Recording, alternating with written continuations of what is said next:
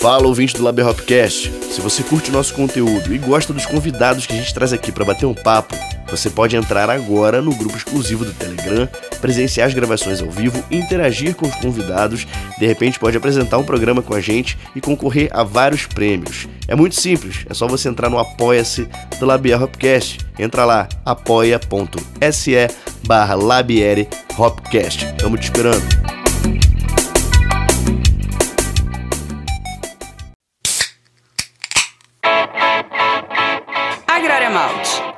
Das melhores cervejas, apresenta Labier Hopcast.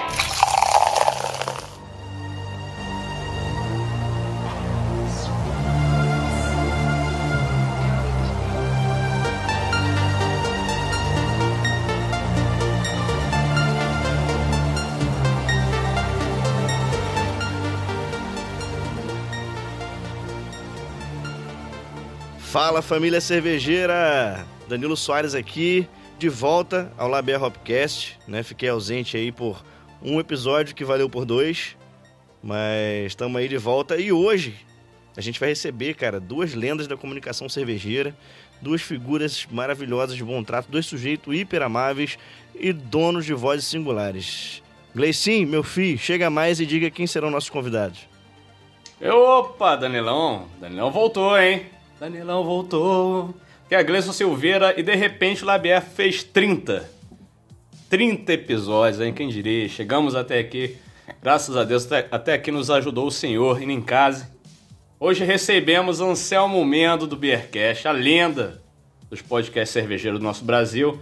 E deixa eu até melhorar a voz pra anunciar o nome desse cara aqui. E Eduardo Senna, eh, do Hora do Gole. O podcast é mais charmoso sobre esse líquido sagrado de nem casa. Meu irmão, sejam bem-vindos a essa birosca virtual com a Labia Hopcast. Bom dia, boa tarde, boa noite pra vocês. Como é que vocês estão, Anselmo? Edu? Obrigado aí por todos os elogios que nem merecemos tanto. a gente só é velho, já tá há muito tempo nesse negócio. Mas eu tava vendo, cara, eu achei o- esses dias a foto. A gente tava procurando porque o Gustavo Pass que gravava com a gente, agora tá trabalhando com podcast, mas não grava mais. Ele tava pedindo fotos do início do, do Beercast. E eu, eu comecei a procurar, achei um monte de coisa lá do, do primeiro ano, quando a gente tava em 2013 fazendo. E Ontem eu consegui achar a foto do primeiro dia, né? Eu tava procurando no Google Fotos, achei uma foto do primeiro dia da gravação. Cara, é, é muito esquisito, porque oito anos pra podcast, pra gente tá fazendo isso, é muita coisa, né? Tem mais de 400 episódios. E eu vou dizer pra você que vocês chegaram no 30, não dá pra parar mais, viu? A gente achava que ia parar no 10 lá no nosso e estamos até agora fazendo. Obrigado pelo convite, maior orgulho de, de, de ouvir, saber que vocês acompanharam a gente em algum momento. Porra, acompanhamos sempre. E aí, Edu, como é que você tá? Cara, eu tô, eu tô muito honrado de estar aqui junto de vocês, com o Anselmo, que é o lendário Anselmo, né? Ele, ele é tão lendário quanto humilde, né? Isso é, é, é notável. Com certeza. E estou muito feliz com o convite, foi difícil é, para a gente conciliar essa agenda aí, mas deu certo no final. A minha voz não tá tão boa hoje, peço desculpas aí.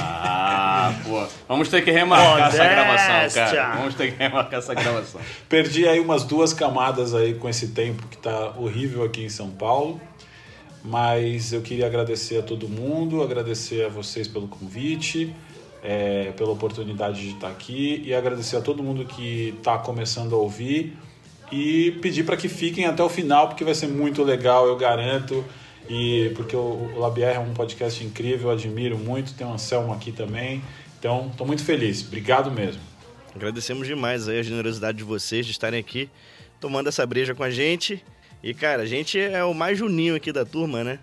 30 episódiozinho, a gente é só um bebezinho nascendo aí no mundo do Hopcast, do Hopcast, é do, bot- do podcast. Mas Ó, a BV vamos lá. já começou já, né? É, a BV já tá, meu irmão. É porque eu tô tomando cachaça junto hoje. Hoje eu, hoje eu tô, de, tô de germana aqui. Por falar nisso, o que, que vocês vão tomar hoje, cara? O que, que você vai tomar aí, Edu? Cara, eu tô com uma Hazy IPA, que é uma cervejinha gostosa que eu, eu recebi aqui, não vou mentir.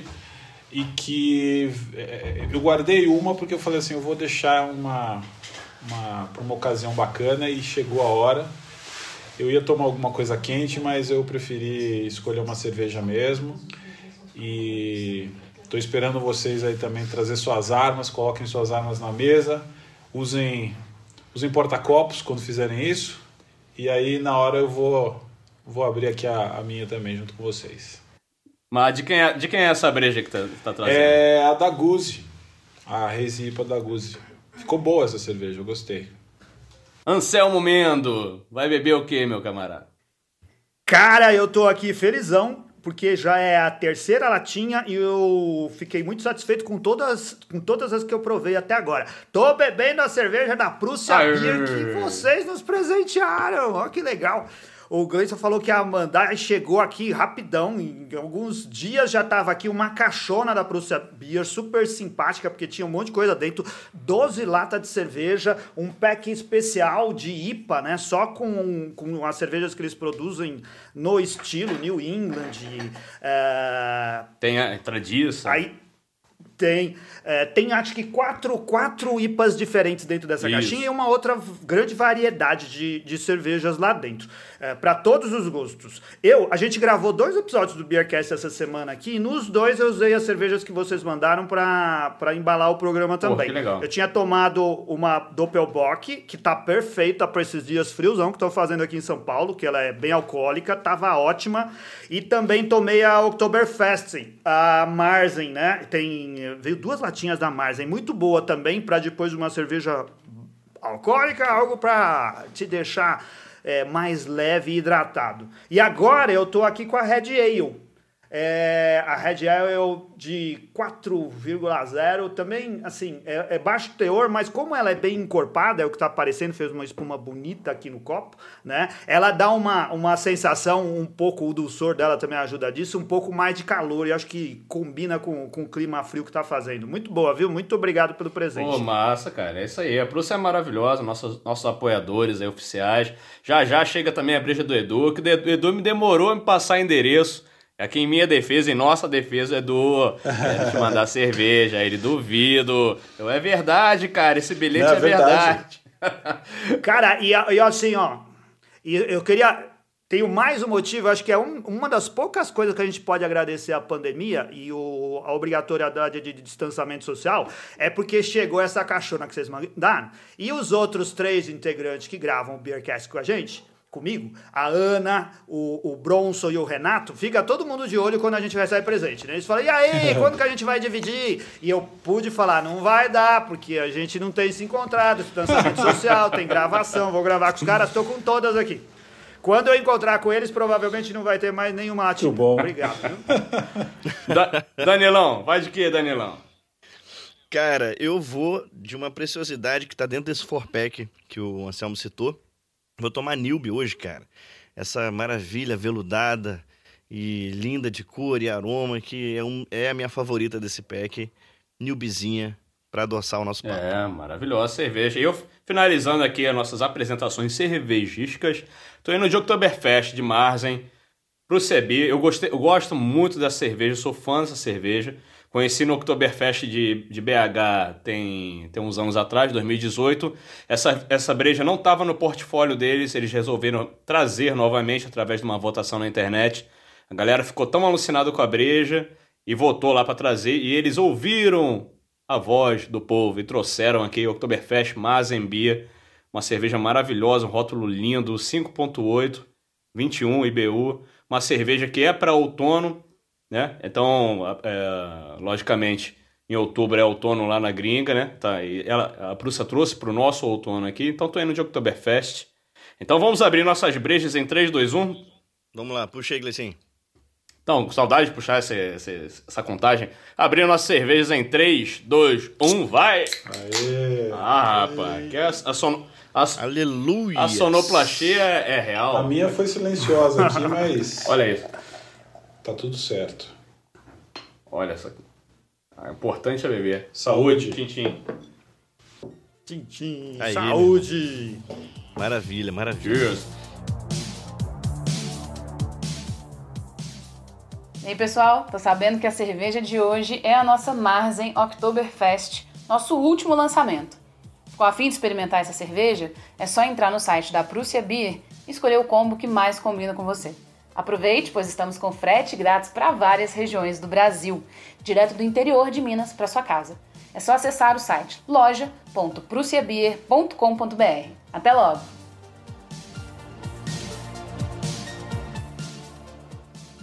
Pô, então vamos lá, né, meu? Vamos brindar e vamos começar a nossa pauta aqui já, falando exatamente sobre isso de, de como é que é para vocês dois, né? Como é que foi para vocês essa fusão, né, entre os mundos de comunicação e cerveja, esse lance, essa paixão de degustar, de conversar, de entender qual é a melhor harmonização, né? Essa essa junção perfeita de comunicação, da paixão da comunicação e a paixão cerveja.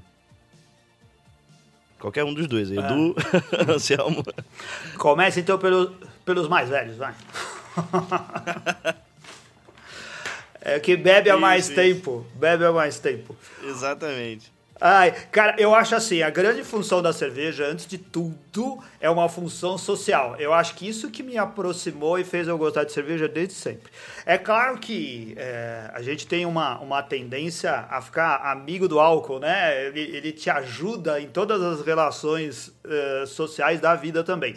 Mas o que me atrai, não só o consumo de cerveja, apesar de eu gostar de beber cerveja em casa, eu abro cerveja em casa, bebo cerveja sozinho, eu de cerveja em todas as, situações. Mas a, a- relação social que ela gera é o mais importante pra mim. E isso também é o que me levou a fazer podcast, cara. Porque se fosse só gravar podcast, só ficar não tendo contato com quem tá ouvindo, não tendo oportunidade de gerar interação social, talvez eu não tivesse me interessado tanto, tanto por um podcast de cerveja e, e talvez nem tivesse bebido tantas cervejas diferentes como eu bebi nesses anos todos de Beercast. Depois de ter descoberto e aprendido a respeito da variedade, né? Que a gente tinha muito mais do que bebia só no boteco, de ter conhecido gente profissional do mercado. é, Isso, isso te traz outra visão para sua relação com a bebida, mas o mais legal for, é, é conhecer pessoas. Quando você chega lá e faz um cálculo de quantas pessoas você conheceu nessa jornada, né? O mundo da cerveja artesanal abriu uma porta grandona. Antes eu bebia cerveja, qualquer cerveja, no boteco com os amigos, era, era muito bom isso. Mas é, era uma relação que estava mais restrita a um grupo fechado. O que o podcast e a cerveja artesanal trouxe foi abrir isso para todo mundo, né? É, foi conhecer muita gente, se envolver com muita gente de um jeito sempre muito amistoso, né? Esse, é- esse é o meu maior prazer, né? Era melhor perder a cerveja do que perder os amigos, se for para se, a- se a vida obrigasse a gente a ter uma opção radical. Pode crer. Mas, Anselmo, durante essa tua trajetória de vida, é, é, em que momento exatamente surgiu assim, o start do, do Beercast tá no ar desde 2013, né? Mas Isso. você já era designer gráfico, desenhista, entusiasta de cerveja, e aí como é que foi o- o clique? É, eu trabalho com comunicação desde sempre, né? Então, essa parte da, eh, de estar lidando com projetos de comunicação, mesmo como designer gráfico, como ilustrador, estive sempre envolvido com publicidade e com criação publicitária. Isso te coloca muito perto da, desse universo de se expressar visualmente, né? Ou se expressar através de palavras. Conversar com pessoas. eh, tá criando coisas que se comunicam bem com algum interlocutor lá do outro lado. O, o podcast, eu sempre achei um negócio muito legal. O meu irmão trabalha em rádio. Meu irmão, ele tá há muitos anos trabalhando em rádio, ele é jornalista. Ele trabalha agora na Rádio Bandeirantes. E eu sempre admirei muito esse universo da rádio, sabe? Nunca foi a minha praia, nunca trabalhei lá dentro, mas eu sempre tive perto disso, ouvindo e perto do meu irmão que contava as histórias do que, que acontecia por trás dos microfones lá. Isso daí sempre fascinou. Mas a ideia do podcast não foi minha, né? O, o Gustavo, que o Gustavo Pass, que hoje também trabalha com, com, com podcast, está se dedicando só a podcast. Ele que veio com isso. Ele tinha uma página eh, no, no Facebook que chamava Eu Amo Cerveja. Só tinha coisa besta lá. Ele ficava reco- eh, recompartilhando o post do Homer Simpson, sabe? É meme do Homer Simpson. Homer, Homer caído babando, e alguma coisa escrita, né? Homer com- carregando 200 mil latinhas. Ele postava essas coisas e a página foi crescendo e chegou a ter mais de 60 mil seguidores. E ele veio com a ideia, pô, eu queria que essa coisa se ampliasse. O que, que a gente podia fazer? Vocês acham que rolam fazer um podcast? E foi isso, ele falou isso, eu falei, eu acho que rola, vamos escrever o roteiro e vamos ver o que que dá. E aí a gente começou, tinha um. Eu tava vendo isso essa semana. Eu, não, eu acho que eu, que eu comentei só em off, né? Ainda não tava gravando. Que eu encontrei a foto do nosso primeiro dia de, de gravação do Beercast. Nossa. É a gente no fundo do, do Tchê Café, um bar aqui em São Paulo, lá na Zona Sul, perto na Tchê Café, Luiz. tô ligado. É, fica perto do aeroporto de Congonhas. A gente arrumou um canto lá, né? Eles abriam mais cedo para nós, que o irmão do Gustavo era é dono do bar, até agora é dono. E a gente ia lá numa salinha lá no fundo, pegava um microfone daqueles de reunião, sabe? Que parece uma aranha que você coloca no meio da mesa e pega a voz de todo mundo. Uhum. E gravava sim, sim. assim, né? Um dos membros, não posso falar qual e nem da onde ele, ele pegava, mas ele roubava isso do trabalho. ele saía na sexta-feira e levava com ele na mochila e devolvia só na segunda. Pegava emprestado. Gente... Pegava emprestado. Eu acho, eu acho que essa foto aí pode rotular uma cerveja aí. Pô, com Pode É, cara. e a gente começou assim. E aí foi isso que eu disse para vocês. A gente, quando, no, nos primeiros, nas primeiras semanas de gravação, né? O programa no começo era curtinho, tinha 15 minutos só de duração, e a gente foi aumentando até agora, dá quase uma hora. E a gente dizia isso, caramba, chegamos no episódio 10, né? Aonde isso vai parar? E só tinha 10 episódios. Hoje já tem mais de 400 e a gente só tá aumentando as coisas, aumentando. Mas eu me divirto muitíssimo. Dá muito trabalho, mas eu adoro fazer. A primeira, a primeira sede do Beercast não foi lá no Tia Café? Foi. A gente até falava, Tia Café é a casa do, do Beercast. Como é que esse mundo é pequeno, velho? Como, que mundo pequeno? Você, São Paulo é a imensidão que é a cidade. Eu conheço Tia Café, tem um grande amigo meu daí que mora em Diadema, Otávio Nave, já me levou tomar cerveja aí. Ai, que legal. Antes de me levar pro aeroporto, cara. Então, porra, lugar foda, muito legal. Ai, Temos que, que tocar no Tia Café. Ah, isso, tem. Lá tem espaço pra tocar, vocês viram, dá tem, pra tocar. Sim, Ia ser é. muito legal. Eu tenho certeza que eles receberiam vocês super bem aqui. Não, é isso aí, cara. O Label Hopcast, é, é, a gente é meio místico, cara. A gente pode abrir uma, um quadro só de misticismos e, é, e coincidências. Acontece demais isso aqui, cara. Meu irmão, a gente está aqui começando esse papo e uma das expressões que a gente mais gosta de usar é molhar a palavra, né? Vamos molhar a palavra, vamos molhar a palavra. É, eu gosto demais porque é justamente essa fusão de molhar, de beber né, a cerveja e a palavra de se comunicar. E a gente está falando aqui com o Anselmo, que vem dessa, dessa comunicação visual, e o Edu, que vem com, vem com essa comunicação forte também, publicitário, escritor sommelier, pô, o cara tem livro já publicado, então é uma honra pra gente pra caramba falar com duas personalidades assim e dois profissionais da comunicação de, de tanta propriedade e entender um pouco como é que esse foi esse clique. Então eu queria replicar também essa pergunta para você, Edu. Como é que foi esse clique de sair da publicidade para se comunicar no viés da cerveja, né? realmente molhar a palavra de quem está consumindo seu material? É, cara, agradecer de novo aqui né, a participação com vocês. É um prazerzão. É, eu acho que a minha história começa é, assim com a cerveja. Eu acho que teve um teve um momento assim de, de pico, né, que é que foi na, na faculdade e tal. Mas é, eu sempre eu sempre fui um cara de comunicação né? Sempre fui o cara que, que escrevia e tal, e eu não tinha me, me atentado a isso. É, eu sempre fui o cara que promovia os happy hours, né? Que juntava a galera, que reunia todo mundo. Então eu sempre fui um bom bebedor de cerveja. É, em 2008, mais ou menos, eu comecei a, eu comecei a experimentar cervejas. E aí é, eu conheci as artesanais e tomava muita cerveja gringa nessa época. Eu gostava de comprar uma cervejinha diferente uhum. e experimentar, sem qualquer... É, sem qualquer compromisso, assim, mas para conhecer. E aí aos poucos fui indo, fui indo. Tem, um, tem um, uns amigos de agência que também falaram assim: pô, cerveja especial, não sei o que e tal, vale a pena conhecer, é diferente. Então eu comecei ali a, a, a me movimentar nesse sentido. E, e trabalhando em agência, assim, eu, eu trabalhei por, por mais ou menos. Eu trabalhei muita coisa, né?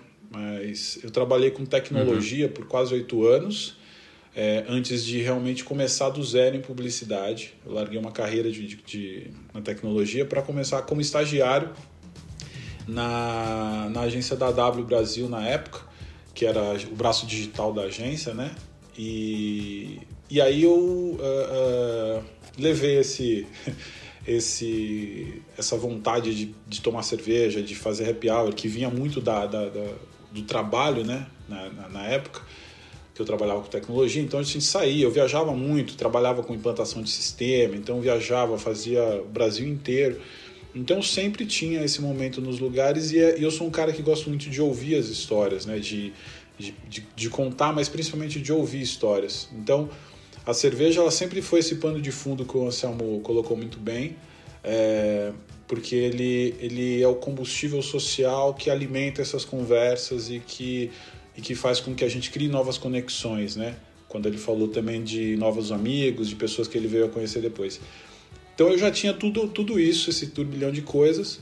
É, trabalhando em agência, comecei a, a, a, Quando eu passei a trabalhar diretamente com publicidade, eu comecei a, imediatamente a criar conteúdo. Né? Eu sempre fui um criador de conteúdo, é isso que eu sempre digo. Eu sou um comunicador, mas é um criador de conteúdo, porque em 2004 eu criei meu primeiro blog. E ele era sobre. Ele já tinha uma coisa ali, né? Que o nome do blog era Deixa no Gelo. Então era uma coisa meio sensacionalista, meio que o sensacionalista faz hoje, né? Eu escrevia era notícias sérias contadas de um jeito não tão sério assim. Legal demais. então eu eu andava com um caderninho, eu também sou de criação, né? Desde sempre trabalhei com criação e eu sou de redação. E eu tinha um caderninho onde eu ficava anotando. Eu, sou, eu gosto muito de música, de ouvir coisas, então eu ouvia muito rádio, lia, e aí eu reescrevia as notícias e publicava. Isso deu muito certo. Eu lembro que saiu até no Blue Buzz, né? Quem é de publicidade vai lembrar. Anselmo deve lembrar. Blue Buzz era, era o, o, o principal veículo da publicidade, da, da, da, de comunicação e mídia. Todo mundo que trabalhava com isso acessava, né? E, e sabia de novidades por lá. E era uma coisa de, meio de guerrilha, né, cara? É. Porque a gente tinha lá os propaganda e marketing, meio mensagem, os grandes canais, as revistas, mas o Blue Buzz era a coisa que pegava do publicitário mesmo, assim. Acho que o, o próprio marketing... Tinha um ar independente, né? É, ele tinha esse ar independente do Blue Buzz, era um íconezinho desenhado, maravilhoso, né? É... E aí, cara, quando saiu sobre o Hora do Gole lá, eu fiquei, falei, cara, putz, maravilhoso, a galera mandando mensagem, né? Não tinha. E assim, uh, uh, eu, como criador de conteúdo, eu escrevia muito, né? Eu, eu criei esse blog, comecei a escrever textos pro, pro, pro Hora do Gole no blog, né? Eu escrevi os textos para lá e entendi que o povo não gosta de, de ler, então eu vou, eu vou parar de escrever. e, e, e, o Deixa no Gelo deu muito certo porque eram notícias em um parágrafo. Então eu parei de escrever o, o, o Hora do Gole, o Deixa no Gelo, aliás, perdão, parei de escrever o Hora do Gole para o site e comecei a guardar esses textos, né? Então, assim, é, eu, eu publiquei, publicaria esse livro alguns anos depois, mas eu sempre tive conectado com isso e a cerveja sempre foi o pano de fundo porque eu sempre tive essa coisa do happy hour e o happy hour ele só foi uhum. é, ele só recebeu um upgrade quando eu resolvi estudar cerveja mais recentemente e conectar a história do livro com essa, essa, essa, esse gosto por cerveja e tentar conectar tudo isso de uma forma bacana para que trouxesse mais pessoas para a conversa. Então, na verdade, eu sempre tentei promover uma grande conversa entre pessoas, né? mais ou menos como o Anselmo está falando aqui também, que é, é para reunir essas pessoas. E a cerveja, para mim, ela é o pano de fundo. Ela nunca é a coadjuvante, entendeu? Então, assim, é, é, até vou, é engraçado que vocês fizeram análises nas cervejas, né? E a última coisa que eu falo quando eu tô com amigos, quando eu tô com amigos bebendo uma cerveja, é sobre o raio da cerveja. Eu não falo sobre a cerveja, porque eu acho que sobre, se você está numa mesa com amigos, é sobre amigos e sobre amizade que a gente vai falar. Então, eu não tenho esse costume, né? Eu só faço análise para mim ou para alguém que pergunta, né? Quando vocês falaram, eu falei, nossa, cara, eu nem, nem falei da cerveja, só falei que era boa porque é, é, um, é um tino meu. Porque quando uma pessoa pergunta sobre cerveja para mim, eu tento, eu tento deixá-la curiosa para que ela dê o primeiro passo. E tento dar as ferramentas. O resto ela vai embora, entendeu? Então, assim, é, é, isso é, um, é uma das coisas que eu faço no dia a dia, né? Que também é um diferencial, né? Por isso que eu acho que deu tão certo essa minha conexão com...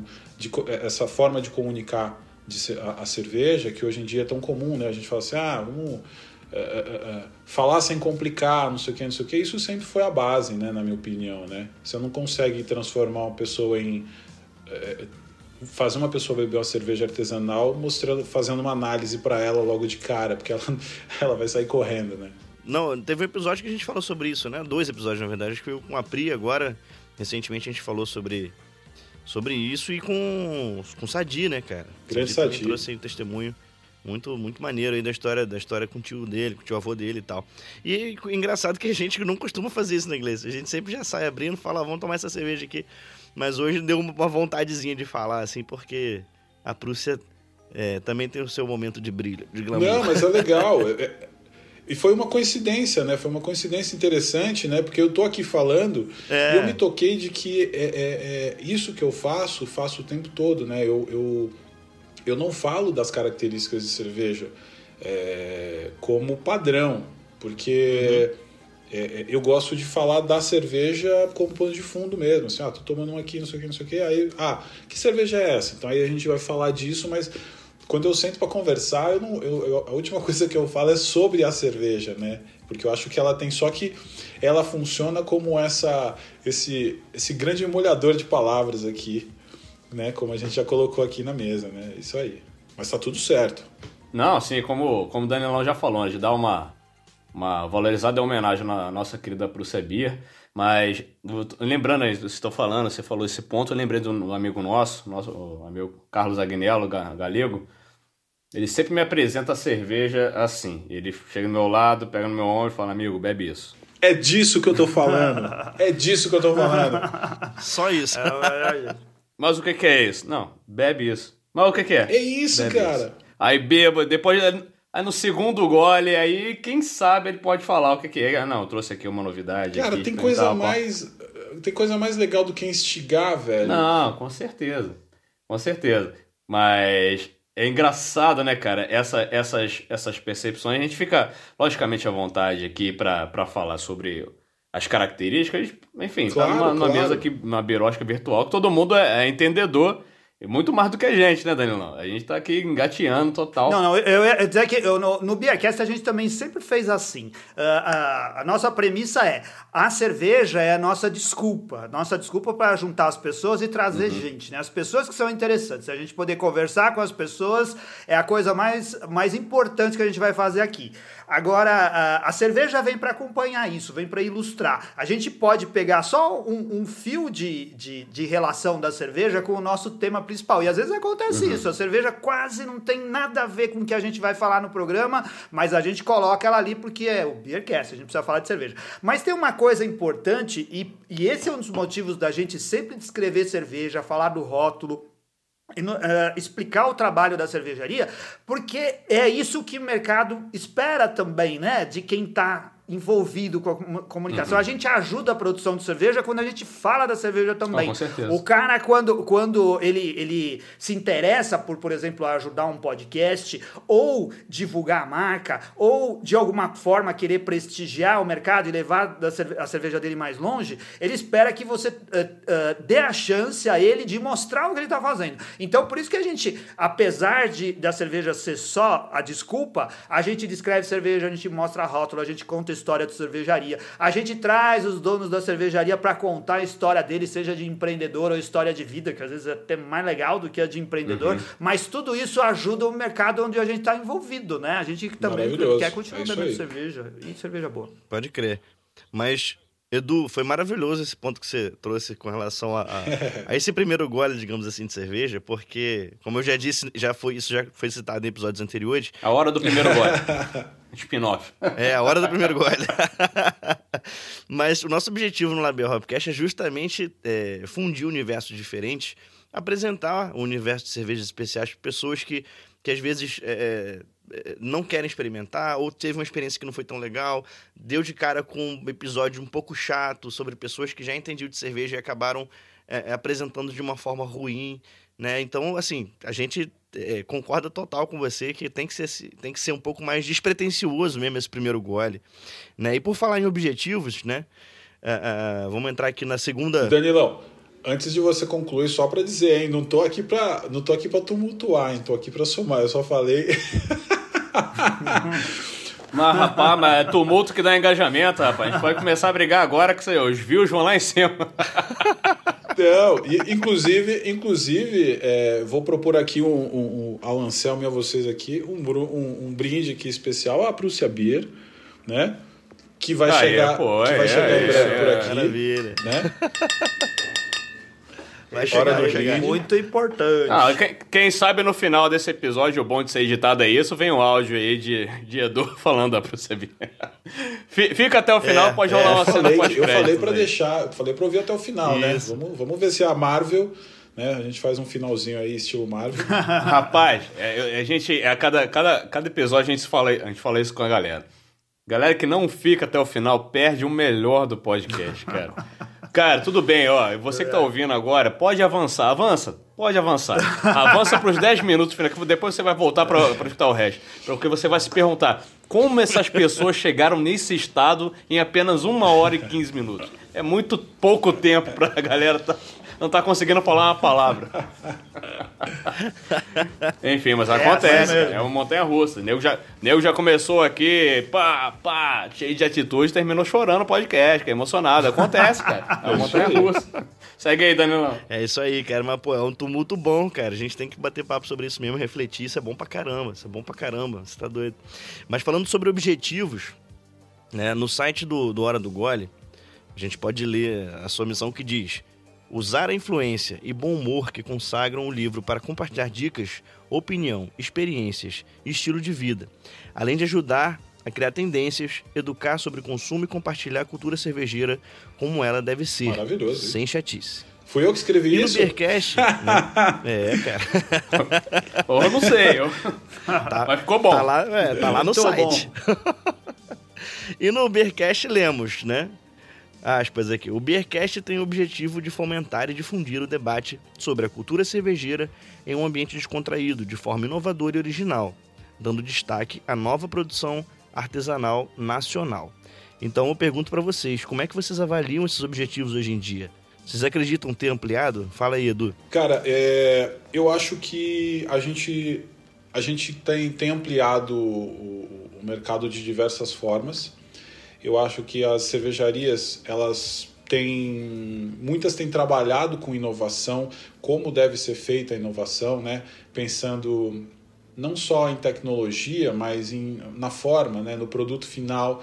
É, e aí, inovação também envolve é, olhar de forma diferente para como você lida com o produto, ou seja, pensar em, pro, em processos melhores, pensar em, na, na, qualidade o tempo todo, pensar em, em, criações, porque a gente é muito diverso, a gente tem é, é, sabores que não existem em lugares em, outros lugares, é, e o Marcelo Carneiro fala muito isso, né, desde sempre aí, é, um dos grandes incentivadores desse, dessa, desse ponto de vista, né? E eu acho que inovar nesse sentido é trabalhar para que a gente realmente crie uma escola brasileira né, de cerveja. E, e, eu acho que tem muitas uh, uh, marcas de cerveja que estão trabalhando de formas diferentes, inclusive trazendo é, as ciganas de forma diferente, trazendo uma produção mais, mais enxuta para que as, essas marcas menores consigam colocar cerveja nova na rua. Então, tudo isso, na minha, na, na minha opinião, faz parte de inovação, porque é, é, você traz novos ares para o mercado, você traz experimentações. É uma coisa que é muito comum né, no, no, no, no americano, é essa história de você é, errar para acertar. Né? E o erro ele é, ele é um mérito. Porque o erro, o erro é, é, é, é, o mérito de quem tentou. Quem não tentou, não tem o que dizer, mas no Brasil, quem não tenta acaba dizendo mais do que quem do que quem está se arriscando o tempo todo, né? Então eu acho que o, nos últimos anos o mercado ele tem se movimentado sim, tem várias iniciativas isoladas aí acontecendo, as grandes também estão trabalhando, estão liderando o mercado fazendo grandes ações e trazendo é, é, é, trazendo as marcas menores também, enfim, dando espaço e dando visibilidade, que eu acho que é o que elas vão fazer de melhor, né? Aumentar o alcance da cerveja artesanal, aumentar a distribuição do produto, fazer com que mais pessoas elas experimentem um produto diferente com qualidade, para que as menores consigam então é, trazer essas inovações, trazer novos sabores e, e que para que isso chegue nos, nos, paladares de uma forma é, é, que esses paladares já estão um pouco mais maduros, né? Porque a gente sabe que essa diferença de, de mercado hoje é muito grande, porque a gente tem um, um consumo de cerveja há muitos anos de um tipo só. E a gente sabe que mudar, o, mudar isso é muito difícil, né? A gente fazer o trabalho de formiga. Trazendo o, o, o, o cara chega lá e fala, ó, oh, toma isso aqui. é, o, a gente fala do, da cerveja, explica a cerveja, mas não depende só disso, né? O mercado inteiro precisa se mobilizar. Eu acho que tem sim bastante coisa acontecendo, né? De cinco anos para cá, a coisa voou muito. Eu acho que muita coisa se acelerou nessa pandemia também, como tudo no mundo, né? Então eu acredito muito na, na, nessa mudança que está acontecendo nesse momento, sim. Então, como é que você avalia o Hora do Gole em relação a essa mudança de, de mercado? É, você deu um F5 no, no, nos objetivos e na missão do Hora do Gole, porque muita coisa acontece ao longo do caminho que a gente não sim, prevê, sim. né? Em relação à produção de conteúdo, à nossa própria comunicação. Eu, eu, o fato da, de eu e o Danilo estarmos aqui hoje fazendo podcast, além é, do nossa, nossa paixão por rádio, por rádio AM, por entrevistas ao longo da vida e tal, o fato da pandemia ter pintado e a gente ter, enfim, uma, um relaxamento na agenda de música para poder, enfim, criar outras coisas. Mas ao mesmo tempo a gente começou como banda de tocar em boteco. A gente chegou, nossa onda era. A gente gostava muito de cerveja, queria falar sobre isso, a gente, a gente queria uma identidade, não só. É, a gente não queria ser só mais um tocando no boteco, a gente queria ser alguém que tem uma identidade tocando no boteco que, que quando terminasse o show, a galera nos procurasse e a gente conversasse sobre outras coisas. Pô, vocês falam de cerveja, o que, que, é isso que vocês estão passando? A gente começou a compor, escrever sobre cerveja. Então, uma coisa, é, é, essa questão da comunicação, ela é meio metamorfa, né? Metamorfa, não sei. É, ela começa de um jeito e ela vai desmembrando. E hoje a gente percebe, por exemplo, no, no Hora do Gole, você está fazendo uma segunda temporada com episódios maravilhosos, com mulheres negras cervejeiras. E fica um abraço para todas elas, que só histórias incríveis. É, principalmente para Gabi, que eu tenho um carinho especial, a Sulamita, a Rose. Pô, só história massa, velho. Só história arrepiante. A gente que vem também de uma origem humilde, a gente se identifica pra caramba com, com as histórias e, e fica feliz com o sucesso de todo mundo. E, enfim, cara, eu queria que você também, e você, Anselmo, também trouxesse um pouquinho desse F5 da, do que vocês pensavam no, no início do, do projeto de vocês, em relação ao podcast, por exemplo, e o que, que você está vendo hoje com essas novas possibilidades e ampliação de debate. Deixar com o Anselmo, depois eu, depois eu conecto. É, a, a gente começou, acredito, uh, a nossa ideia no início era uh, despretensiosa com relação a amplitude que a gente podia ter, né? até onde a gente podia chegar e que pessoas podiam ouvir a gente. A ideia era atingir o mesmo público que nós, gente relativamente leiga na, no interesse pela bebida uhum. e que pudesse aprofundar mais os seus conhecimentos e, e, e talvez ter uma experiência maior, mais prazerosa uh, dentro do universo da cerveja artesanal. O cara bebia só uma cerveja, ele passou a ter uma variedade maior, né? E, e, e uh, tá mais preparado para novas experiências gastronômicas ou com a bebida uhum. em si. Foi assim que a gente foi tocando em todo o começo. E, e tanto que a gente gravava os nossos primeiros podcasts só entre nós, né? Nós não tínhamos convidados. Quando a gente começou a trazer gente para entrevistar, deu uma guinada já nisso daí, já logo no primeiro ano. A gente viu que era muito legal falar com as pessoas, era muito legal falar com as pessoas que se envolviam no mercado. Uhum. Isso daí foi, foi crescendo, né? A gente foi cada vez trazendo mais gente e chegou uma hora que a gente só fazia entrevista, né? A gente quase não fazia mais programas só entre nós.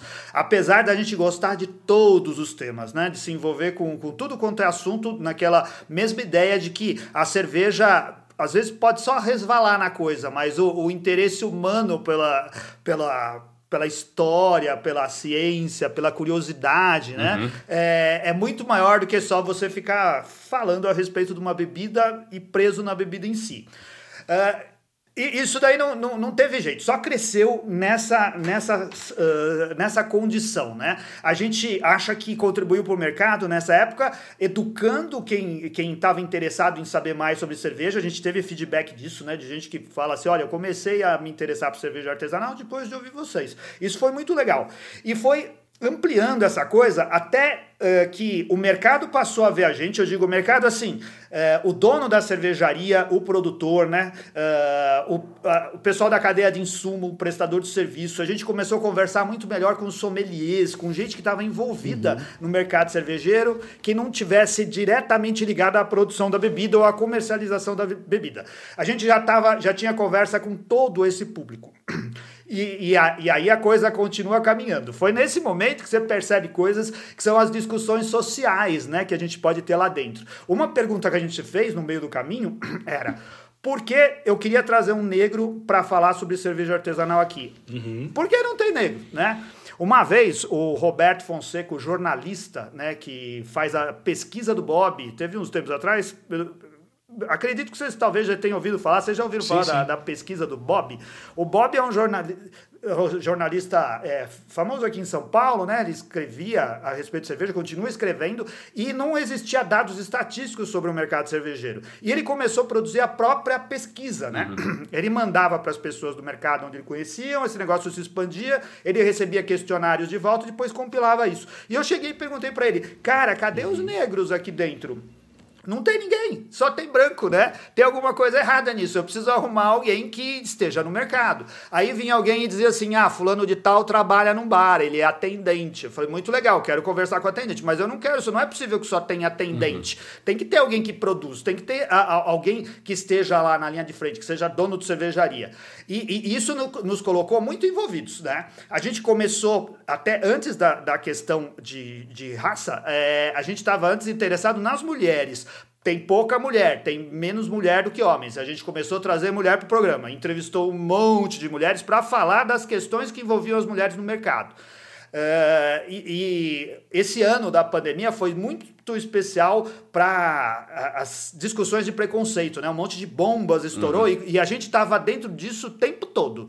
É, foi muito legal. Todo, todo esse envolvimento com essas coisas, com essas questões, com essas polêmicas, a gente sempre deixou os microfones abertos e colocou a voz, tanto a nossa como das outras pessoas, assumindo posição, né? Falando o que a gente acha disso. Eu, pessoalmente, é a coisa que me dá mais prazer. Esse tipo, as histórias humanas e o que a gente pode interferir na sociedade é muito mais legal do que a bebida simplesmente em si. Uhum.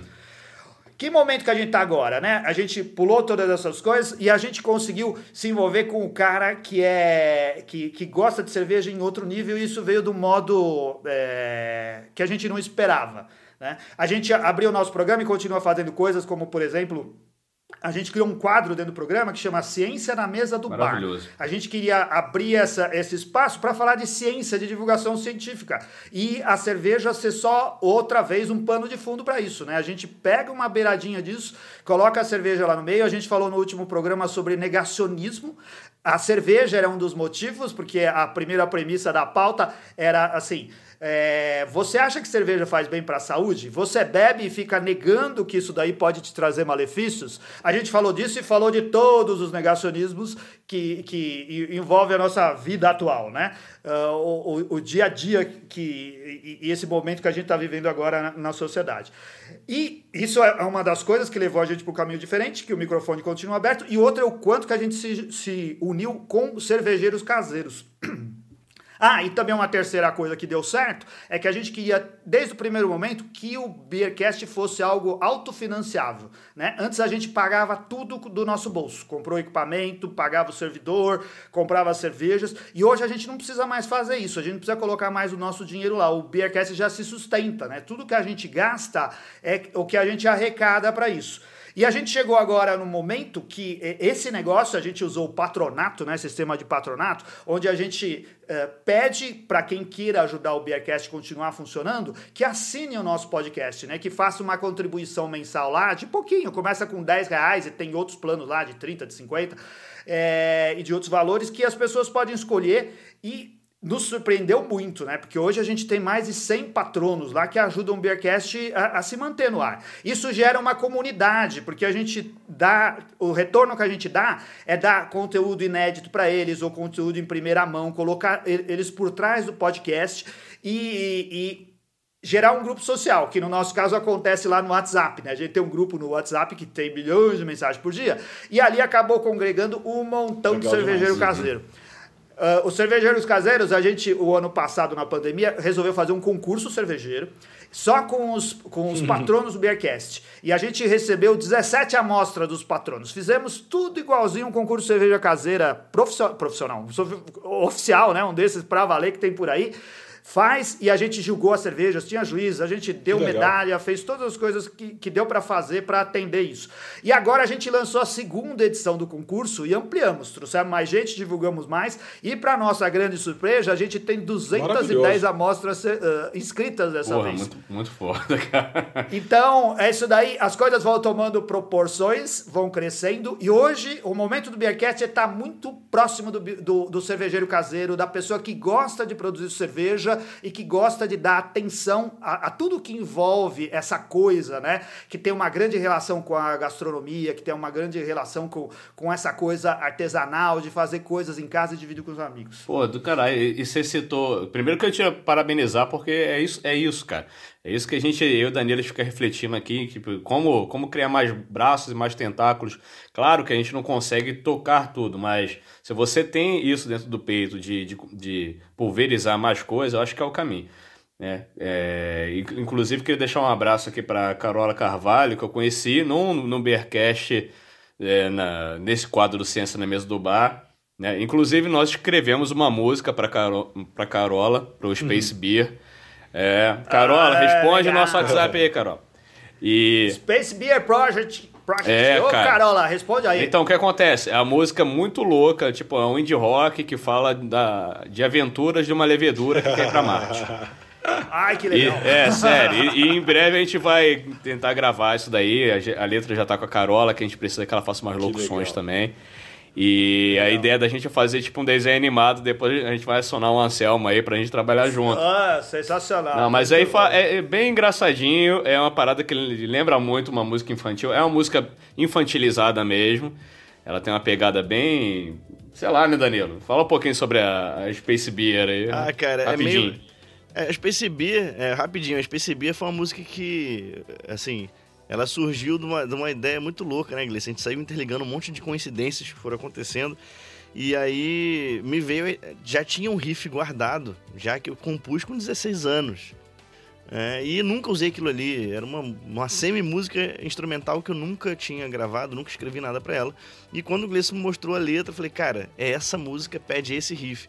E, e, eu também tô ouvindo muito Mundo Bita, né, cara? Meu filho. meu filho tá com. Mundo Bita é comigo, é, hein, Meu velho? filho tá com um ano e cinco meses. Pô, sou fãzaço. É Mundo Bita? Pô, adoro, cara. Mundo Bita. Meu beijo aqui, deixa o meu abraço. Beijo pro.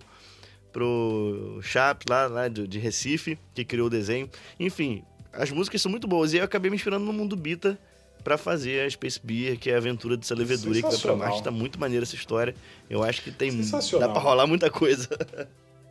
Mas enfim, Edu, então, esse F5 aí na hora do gole, maravilhoso. Cara, eu, o, o Hora do Gole ele começou para vender o livro, né?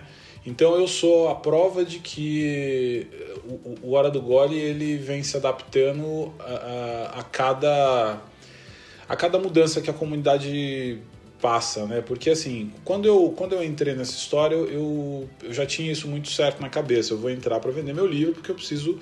E eu achei o Instagram como uma ferramenta que converteu, né? E eu, uh, uh, como eu sempre fui conectado com as pessoas, desde que eu quando, quando eu comecei a escrever blog, compartilhava, as pessoas comentavam, eu, eu respondia. Eu sempre conversei com a comunidade muito de perto. Quando eu comecei a vender os livros e as pessoas começaram a postar a foto do livro, começaram a postar cerveja e eu também postando as minhas cervejas, a gente criava diálogos nessas histórias, né? Então eu, comece, eu, eu comentava, elas respondiam e a gente tinha esse diálogo muito, muito, muito próximo desde sempre. É, eu comecei muito a, a, assim do ponto de vista de mercado, eu comecei a, a, a olhar o Hora do Gole como uma marca e como uma marca eu comecei a, a, a, olhar demandas que o mercado dava. Então, assim, criar produtos é a primeira coisa que a gente, que a gente começa a enxergar. Então, eu criei produtos, é, criei editorias que atendiam as demandas, né? E, e à medida que a comunidade é, ia absorvendo isso, e eu ia me inserindo, é, eu, eu, eu, comecei a ter, de certa forma, alguma relevância dentro do, do dessa comunidade, né? Porque tem um erro que, que as pessoas cometem, né? Que é falar que eu tenho, eu tenho a minha comunidade, né? A não ser que seja como você tem, uhum. por exemplo, que nem o Anselmo falou, né? Ele tem lá o grupo do WhatsApp. Essa comunidade, é, é ela na prática é dele, mas na verdade ele está inserido dentro de um grande grupo, né? É assim que funciona, né? A comunidade uhum. ela existe e você é aquela pessoa que está fora olhando aquele grupo ali de pessoas rindo e se divertindo você quer entrar nela. Só que para você entrar nela você tem que oferecer alguma coisa, né? Então eu sempre tentei oferecer e aí aos poucos eu fui ganhando a confiança das pessoas e, e entrando cada vez mais nessa comunidade que é a comunidade cervejeira uh, e também essa, esse, essa comunidade do Instagram. Então eu fui atualizando essas coisas é, e sempre tentando conectar, né? Então uh, o podcast era um era um produto que eu queria colocar no ar justamente porque eu cheguei a fazer, é, fazer uns testes em 2017, quando pintaram a, as lives, né? Porque eu queria conversar com as pessoas, porque eu falava assim, cara, eu conheço tanta gente bacana e eu conheço tanta gente, tem tanta gente que segue aqui o conteúdo e que gostaria de conhecer e gostaria de fazer pergunta para essas pessoas. Então, por que, que eu não conecto uhum. essas pessoas? Né? Que, como é que eu posso ajudar? Né? mostrando pessoas que fazem conteúdo legal, pessoas que têm conteúdo relevante, que fazem coisas bacanas. Então eu comecei a fazer esses testes, né? Tem até lá no meu no, no, no, no, no Zig TVs lá tem esses vídeos lá ainda do começo, né? Falei com a Jéssica na época, né? A, a, a, falei com a, esqueci o nome agora, que ela fez um, um projeto, fez um, um projeto de conclusão, uma tese, um TCC, falando sobre o case da, da, da escola, já falava ali sobre, é, sobre a mulher no mundo da cerveja. Então eu sempre quis trazer isso, né? sempre tentei prestigiar muito isso e, e naturalmente é, a ferramenta não funcionava tão bem, né? Porque é uma live, não dava para salvar, é uma loucura. Eu tive que gravar depois para salvar, gravar do celular, foi um negócio muito louco. Hoje é tudo tranquilo. Então eu sempre fui trazendo essas coisas novas, né? Então comecei também a fazer formatos diferentes nas entregas, é, como criador de conteúdo. Isso me conectou com grandes marcas, né? Então eu já cheguei a fazer campanha para marca de carro, o que é uma coisa meio inconcebível quando você fala de bebida, né? Ah, mas se for Heineken Zero, pô, pode, pô. então, mas... Heineken Zero, pô. Quem, antes Heineken de, Zero, James antes, Bond. É, antes de Heineken Zero e essas novas que tem aqui, quem é queria tomar cerveja sem álcool? verdade, verdade. E aí eu fiz aquilo que era o, o, o impensado, né? O, o, bem pensado, porque foi o seguinte, eu simplesmente abri mão das, de beber enquanto eu fazia conteúdo sobre o carro, uhum. mostrando que a, a, a curtição... É, é, quando eu bebia, a curtição era ir de passageiro. Porra, legal. Entendeu? Legal, legal. Então, assim, a curtição era jogar a chave na mão da minha mulher e ficar curtindo, tirando onda, e batendo papo, sem me preocupar com nada, porque eu bebi e não quero saber de nada. Então, é, é, foi uma postura que é, foi muito elogiada, inclusive de, de é, recebi é, é, elogios de marcas de, de, outra, de outros segmentos, marca de, de destilados. E, e, isso também é uma coisa que eu sempre trago. Né? Eu sempre tento me conectar com coisas que são interessantes para mim, mas que eu acredito que também são para as outras pessoas. Né? Como a, a, a, o café, que é uma coisa que eu adoro e estudo há muito tempo, aprendi muito sobre café nos últimos cinco anos. Eu sempre falei muito de café. Hoje a gente vê se falar muito de café né, no meio cervejeiro. Muita, as pessoas falam mais sobre isso, as pessoas estão entendendo mais de café. É, a coquetelaria também, eu sempre, sempre misturei um pouco isso, sempre tentei trazer o destilado para a conversa, sempre gostei muito de uísque e sempre tive uma conexão boa com essas marcas, então eu sempre trouxe isso também como, como um asset para mim. Então, é, é, falar de bebidas de forma geral, sendo Hora do Gole, Hora do Gole ele é muito abrangente, né? ele é muito forte né, esse nome. Então eu sempre tentei também responder essa demanda. E, e aí, em 2020, é, quando, eu, quando a gente começou quando a gente começou com a pandemia e todo aquele drama, eu tinha acabado de sair do emprego. Falei, cara, vou colocar o podcast no ar. Aí eu comecei a estudar, pensar e tal, ia fazer presencial. Veio a pandemia, eu falei, não, vou fazer, uh, vou fazer online. Fui ver como eu podia fazer online. Então, é, é, em, tava, eu estava para com plano já, já tinha gravado vários e tal. E aí começou a, a, estourou George Floyd nos Estados Unidos, né? E aí a gente estava discutindo, eu, o Teles e, e, mais umas pessoas assim de bastidor, e eu falando com o Teles, eu falei, cara, é, é, eu estou muito incomodado com essa história, né? E, e, porque no meio de publicidade, o Anselmo deve conhecer bem essa história, né? Quando, quando, quando morre um preto, o pessoal resolve olhar em volta, né? Então Aí fala assim, porra, por que, que não tem um. Por que, que não tem um, um, um, um por que, não tem um diretor negro aqui dentro da agência? Por que, que não. Entende?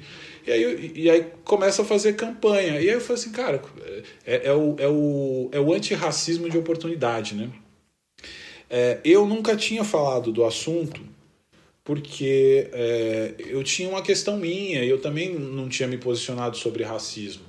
É, mas eu comecei a conversar com o Teres, eu comecei a, comecei a entender que isso é um problema de muitos negros e de pessoas que, que são negras e não se, não se entendem como negras também.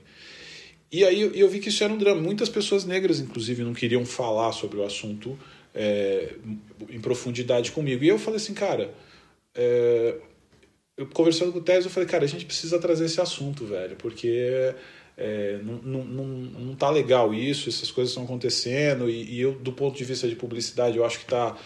É, eu já estava de saco cheio, porque eu trabalhei em empresas que, que você tinha que tirar foto de pessoas negras, porque os caras achavam que negro não compra, sabe assim? E aí. É, já, e aí a gente, a gente engole isso a seco, né? Mas é, chegou um momento que eu falei assim, cara, não, eu preciso me entender melhor, eu preciso entender melhor essa história e, e, e colocar isso de forma clara, né? Então foi quando eu comecei os papos e no, no, no IGTV e esses papos começaram a dar origem às outras coisas que vieram, porque eu já tinha um podcast então, é, criei uma série de papos com pessoas que eu trouxe para explicar sobre, sobre como combater o racismo. É, e daí foi quando veio. Uh, uh, olha que loucura, eu falei com o Diego, é, gravei com o Diego na, na, num dia, na semana seguinte, a implicante sofreu os ataques. Caraca, bicho. Olha só. Caraca, que então, loucura. Então, olha isso, né? É, é, é, eu estava realmente me, me, entendendo e trouxe pessoas para me ajudar a me entender, a, a, me ensinar muito sobre isso. E eu, em paralelo, comecei a estudar. E uma semana depois vem a história do Implicantes. Aí eu estava na fúria, né? Com tudo que estava acontecendo. Eu, e aí eu comecei a escrever. Porque quando eu fico assim, eu começo a escrever. Então eu comecei a escrever, cara, os posts que eu escrevi, os textos que eu escrevi, eles, eles foram muito compartilhados, milhares de compartilhamentos, uma coisa assim absurda. Então eu acho que fazendo. Essa foi a minha forma de, de, de me ajudar e ajudar também a comunidade cervejeira naquele momento. E mais uma vez trazer uma discussão trazer uma, uma informação, trazer um conteúdo que, re, que fosse relevante para aquele momento e que ajudasse outras pessoas a também saírem é, e, e, a, e, a, mostrar a cara. Então, deste podcast, desses, desses, uh, desses textos, eu recebi, por exemplo, uh, uh, mensagem de, de, de, instituições fora do país, né, que é, soube que instituições fora do país tiveram acesso a esse conteúdo também, que ajudou a a fazer retratações.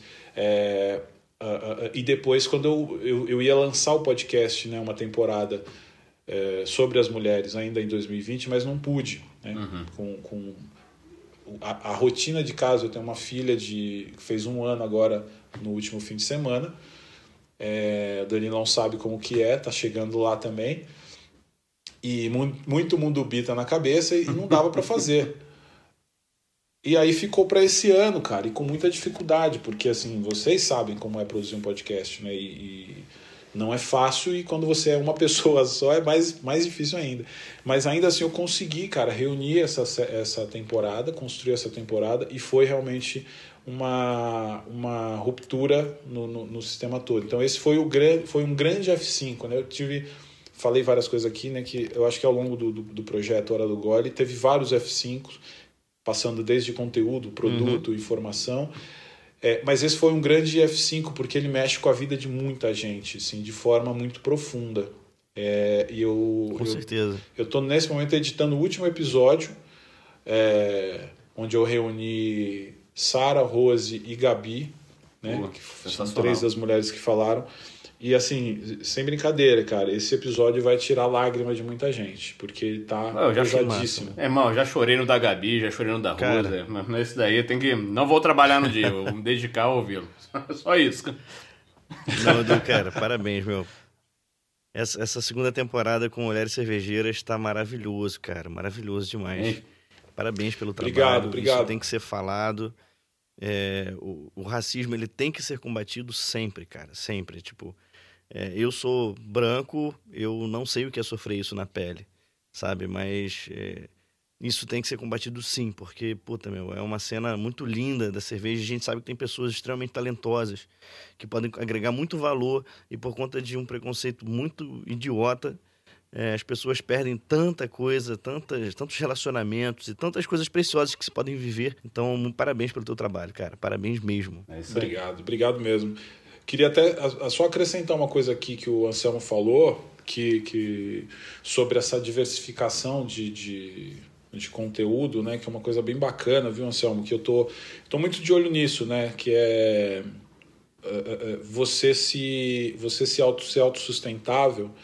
É, principalmente a gente aqui que está novo no podcast, né? Eu me considero um cara novo em podcast. É, comecei praticamente junto com vocês, né, do Labier aqui, Uhum. Que eu comecei em 2020.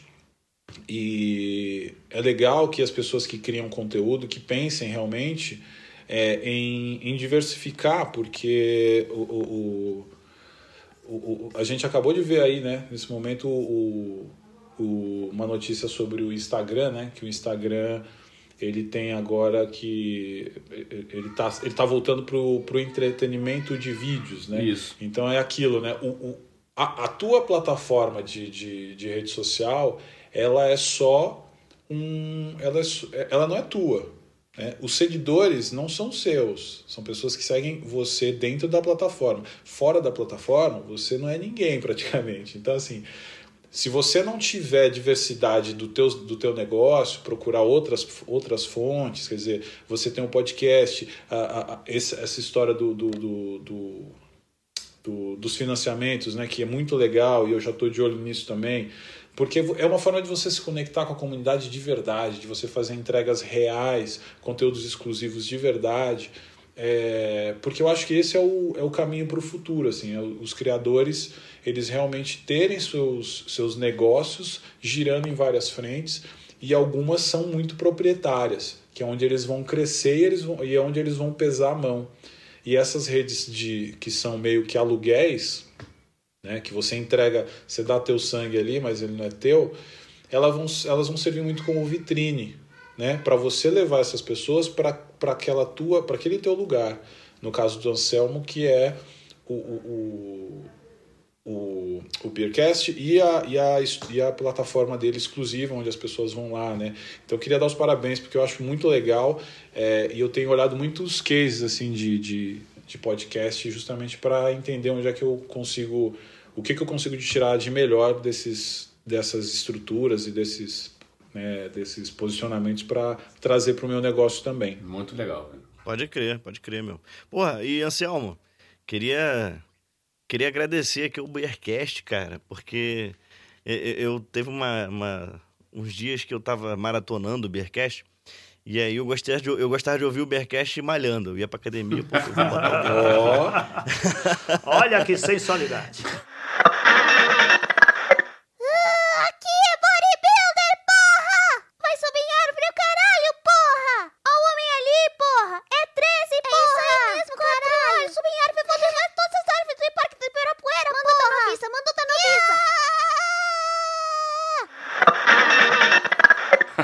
Marotão. Entre um tríceps e outro, Anselmo Mendo. É, pô.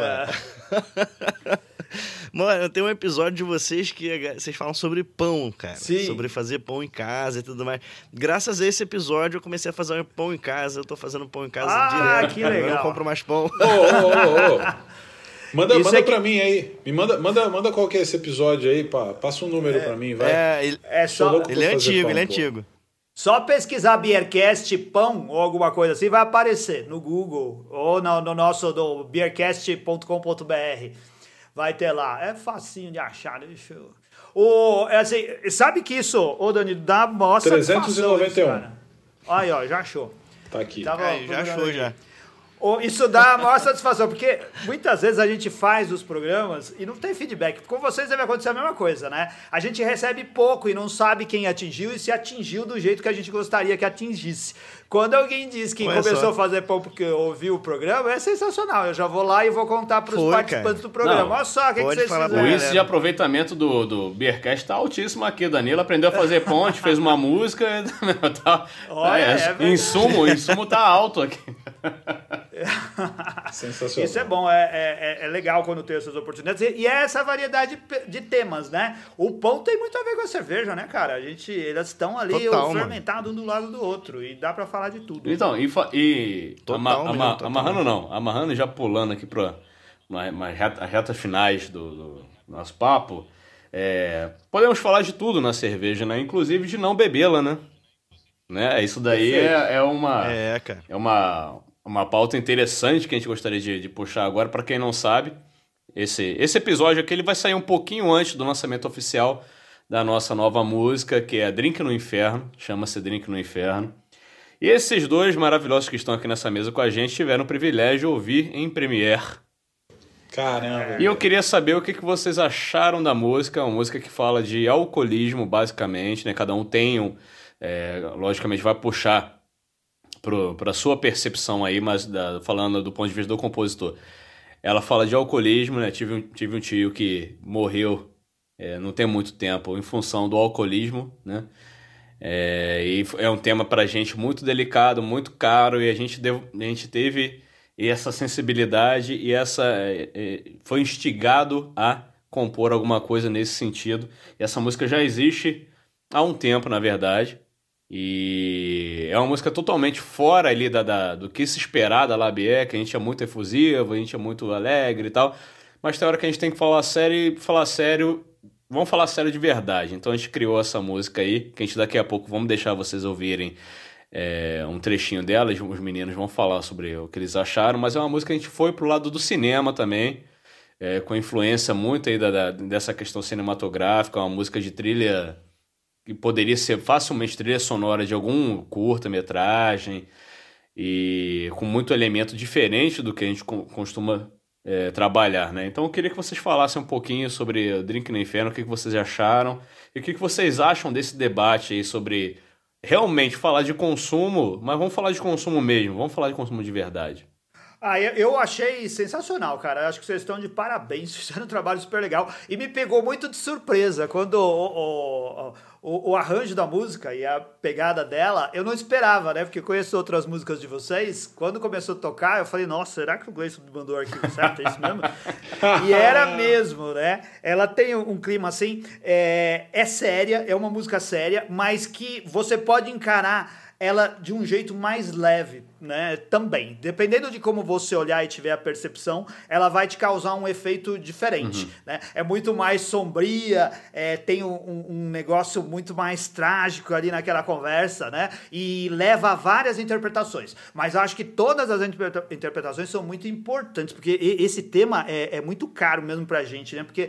ah, a- gente vive num meio, gente, eu percebo muito isso no Beercast. O alcoolismo é um problema muito sério, cara. É um problema social. E é- não é um problema só da pessoa. Se fosse do- só da pessoa, da pessoa que bebe, o alcoólatra em si, era um negócio fácil de resolver. Ou, ou talvez não tão difícil, ou que causasse menos problemas. O problema é que ela envolve todo, mundo, mundo, né? é. Ainda envolve o alcoólatra, envolve todas as pessoas que estão em volta dele. Eh, Você faz mal não só para você mesmo, mas faz mal para as pessoas que você gosta e às vezes até para toda a sociedade. Então, é uma coisa que a gente vira e mexe e fala no Bearcast a respeito disso, né? A gente sabe que um montão de coisa não combina e que quem, quem o pessoal que acompanha a gente, esse o, o, o grupo que a gente social que a gente acaba criando, né? Todas essas pessoas com quem a gente conversa bastante, eh, todo mundo faz mais ou menos a mesma coisa. A gente está muito próximo de um ficar passando pano pro outro, sabe? As pessoas bebem bastante, bebem às vezes a, a- a mais da conta e a gente faz muita piada em cima disso. Mas a gente não pode ficar fazendo piada o tempo todo, né? Eu viro e mexo, digo isso dentro dos grupos onde a gente tá. Cara, muita gente aqui tá à beira do alcoolismo se já não estiver lá dentro, né? Esse negócio já passou muito tempo do beba com moderação e a gente não pode olhar isso só do, do, do modo divertido. É divertido até um certo ponto quando a gente tá na mesa do bar, mas para algumas pessoas é muito mais do que isso. Para a família dessas pessoas é muito mais do que isso. Então tem que se levar a sério. Não se pode dar risada toda vez a respeito de uma piada de bêbado. Cara, é divertido as piadas de bêbado. A gente tá lá para descontrair, mas é, é, é, é, dentro disso que você precisa ter a percepção de que não é uma coisa pequena, né? Lá, quando você conversa com as pessoas, é, quem está envolvido com isso, é o meu caso, eu me coloco nisso também. A gente começa a beber muito cedo. É, o meu caso também foi assim. Você começa a beber com a família, começa a beber em casa. Eu era criança, eu tava lembrando hoje, eu, tomei vinho ontem à noite, tinha vinho aqui, e eu lembrei assim, como que a gente fazia em casa, né? O meu pai deixava, a gente era menor de idade, era criança e já fazia isso. Você fazia suco de vinho, você colocava vinho no copo, misturava com água e com açúcar. Só que aí você vai ficando esperto e vai cada vez, você mesmo vai fazendo o seu suco porque sua mãe já deixou você fazer. Uhum. E você vai colocando cada vez mais vinho e cada vez menos água nessa mistura aí. A gente fazia fazia a mesma coisa com, com cerveja e Coca-Cola, né? O meu pai deixava a gente colocar um pouquinho de cerveja e completar com Coca-Cola. Falava, ah, parece uma mouse beer. E, porque era docinho. Só que a gente também fazia isso, aumentando cada vez mais a cerveja e diminuindo a Coca-Cola. E lá, você vê as histórias das pessoas são assim. Isso não é uma brincadeira, é um negócio sério, é, cara. cara. A gente aqui no Brasil, a grande maioria das pessoas começou assim. Isso vira uma coisa incontrolável. A gente já fez programas lá do Beercast falando o quanto, qual o malefício que faz, né? A, o quanto mais cedo você começa a beber álcool, a consumir álcool regularmente, né? O quanto que tem, tem programa do Beercast falando a respeito disso. O quanto que isso te, te causa problemas uh, no organismo. Você vai ser um adulto diferente dependendo de como você consumiu, conseguiu com, cons, começou a consumir álcool. E isso não pode ser levado como brincadeira. Tem que ser levado a sério sempre. A gente tá lá e fica repetindo. O social, o, o beba moderadamente não pode ser só um discurso. Você falar ah, beba moderadamente. Não, a gente tem que mostrar o quanto que o álcool faz mal para as pessoas pessoas e pode acabar com vida de um montão de gente. Se beber não é para dirigir mesmo, cara. Não tem graça em beber e dirigir. Não tem graça em ficar bêbado. Não tem graça em bater em alguém da família ou arrumar uma briga no bar porque você tá bêbado. Tudo isso é um grande problema social e as pessoas precisam se tratar, precisam levar isso a sério. Não é só morrer de cirrose. Se a pessoa bebe e morre de cirrose, é, tá bom, né? É, foi uma coisa da vida, mas ela merecia ter tido atenção em algum momento. Quando isso é ainda maior e atinge mais gente, é pior ainda a gente vai sempre repetir essa, essa, essa papo e bater nessa tecla lá nas nossas conversas no Beercast. Total. Pô, uau. E yeah. yeah, Edu? Tá Pô, certíssimo. Não, cara, eu assino embaixo o que o Anselmo falou e eu queria acrescentar assim. Uh, eu acho que o alcoolismo é, um, é uma coisa que a gente vela tá aí a prova, né? A gente cresce sendo cresce com os nossos pais passando a mão e, e amenizando para que a gente entre nesse negócio, é, para que a gente experimente. Uh, acabei de, de, de, descobrir aqui, eu sabia dessa história, mas soube esse fim de semana que eu com sei lá com seis meses é, com seis meses a minha tia me deu. Eu, eu, fiquei pedindo, como bebê, fiquei lá pedindo, pedindo, pedindo, ela tava tomando champanhe, ela me deu um golinho e pff, apaguei. então, então, assim, é, assim é muito. Começa. É assim que começa. Então, assim, tem essa coisa da, da inocência, da brincadeira e da piada, não sei o que, não sei o que. Mas, cara, é, é, eu sou dessa geração. Eu sou da geração que fez muita piada. Eu sou da geração que, que, que, que, é da, que fez a zoeira e tudo mais. Sou. Assumidamente sou. Mas a minha realidade diz o seguinte: não cabe mais não cabe mais. Não cabe mais ser racista, não cabe mais fazer piada é, com, com, com pessoas é, homossexuais, LGBTQIA, não cabe com, com pessoas trans, não cabe fazer. Não, não cabe gordofobia, não cabe mais, cara, porque o mundo é outro. Uhum. É, é, é, e não é porque eu tenho uma filha, né? Eu já venho pensando nisso há muito tempo uh, e tentando mudar essa forma de pensar, né? E o alcoolismo é uma delas. E a, a, a, o que o Céu falou tá tão certo e ao mesmo tempo precisa ser tão amplificado que eu uh, sempre falo essa história porque é uma história absurda, cara. Que no meio da pandemia, no meio não, no começo da pandemia, é, ninguém sabia o que, que ia acontecer. É, e eu fiz um post sobre saber beber. Sobre não. Inclusive dizendo para não beber. Entendeu? Porque as pessoas estavam bebendo pra caramba, as pessoas estavam achando que era happy hour todo dia porque tá dentro de casa. Não. É, é, cara, eu vou dizer que quanto mais eu aprendo sobre cerveja, menos eu bebo. Porque mais eu, mais eu aprecio. E apreciar significa o seguinte: eu tô há uma hora tomando a mesma cerveja aqui. Uma cerveja numa garrafa de 290 ml. Eu tô tomando há uma hora e tô achando maravilhoso. Uhum. Antigamente, em uma hora eu já tinha tomado meia caixa, no mínimo. Sacou? Então, assim, as pessoas não dão importância para o assunto, e quando eu fiz um post falando sobre diminuir o consumo, sobre ter atenção, sobre não beber, porque não é oba-oba, é... eu lembro que houve críticas, entendeu? De pessoas falar assim, cara, mas uh, os bares estão fechando, as empresas estão faturando menos, estão vendendo menos, a, o mercado tá, tá, tá, vai quebrar, não sei o que, cervejarias vão fechar. Eu falei, cara negócios fecham todo dia, negócios abrem todo dia. Eu estou falando de, de, de, pessoas, eu estou falando de, de saúde mental, estou falando de outra coisa. É, é, nem se discute. Aumentou a violência doméstica, aumentou a violência contra crianças. É disso que eu estou falando. É... E aí não dá para brincar com isso, cara. Não tem como você amenizar, passar a mão, passar pano. Então, assim, o alcoolismo precisa ser combatido, precisa ser dado na cara, assim, gente, vocês estão beber é legal, a gente posta foto, não sei o que, não sei o que.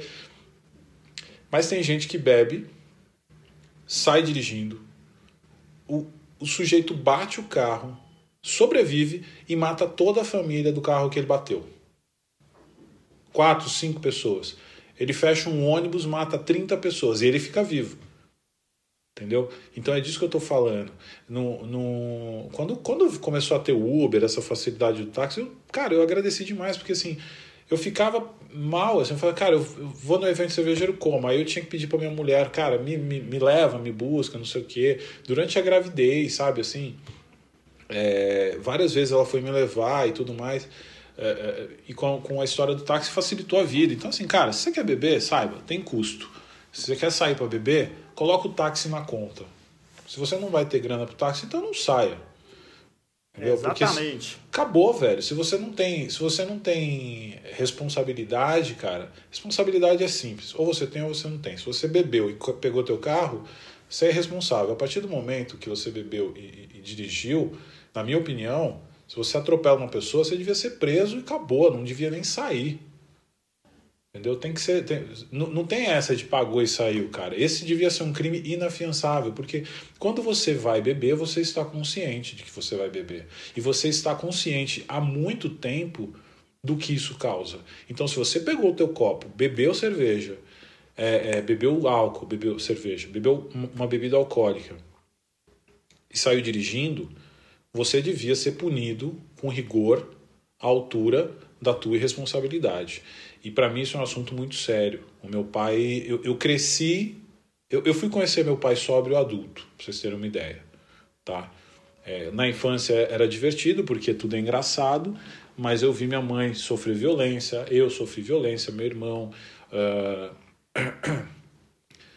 E aí, quando a gente fica adulto, a gente começa a entender, né? Eu gosto de beber cerveja e eu aprendi que é possível beber sem, sem sem extrapolar. E é isso que eu tento passar para frente sempre. É, e acho que as pessoas precisam aprender. No meio cervejeiro, as pessoas são hipócritas.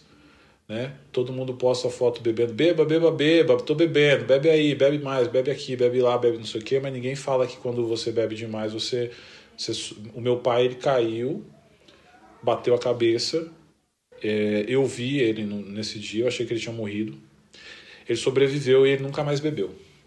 A partir daí eu, tive, eu comecei a ver meu pai sóbrio. Então, assim, é, é, é para mim é um assunto muito sério. A música que vocês fizeram, ela, ela, ela tá na minha cabeça desde que eu ouvi a primeira vez, por uma série de motivos. Primeiro pela qualidade, pela, pela, pelo, pelo cuidado que vocês tiveram nos arranjos e naquela atmosfera que vocês criam, isso está lindo. É, mas a letra também, ela pesa muito. É, e eu acho que é, é preciso que no mercado as pessoas se atentem mais a isso.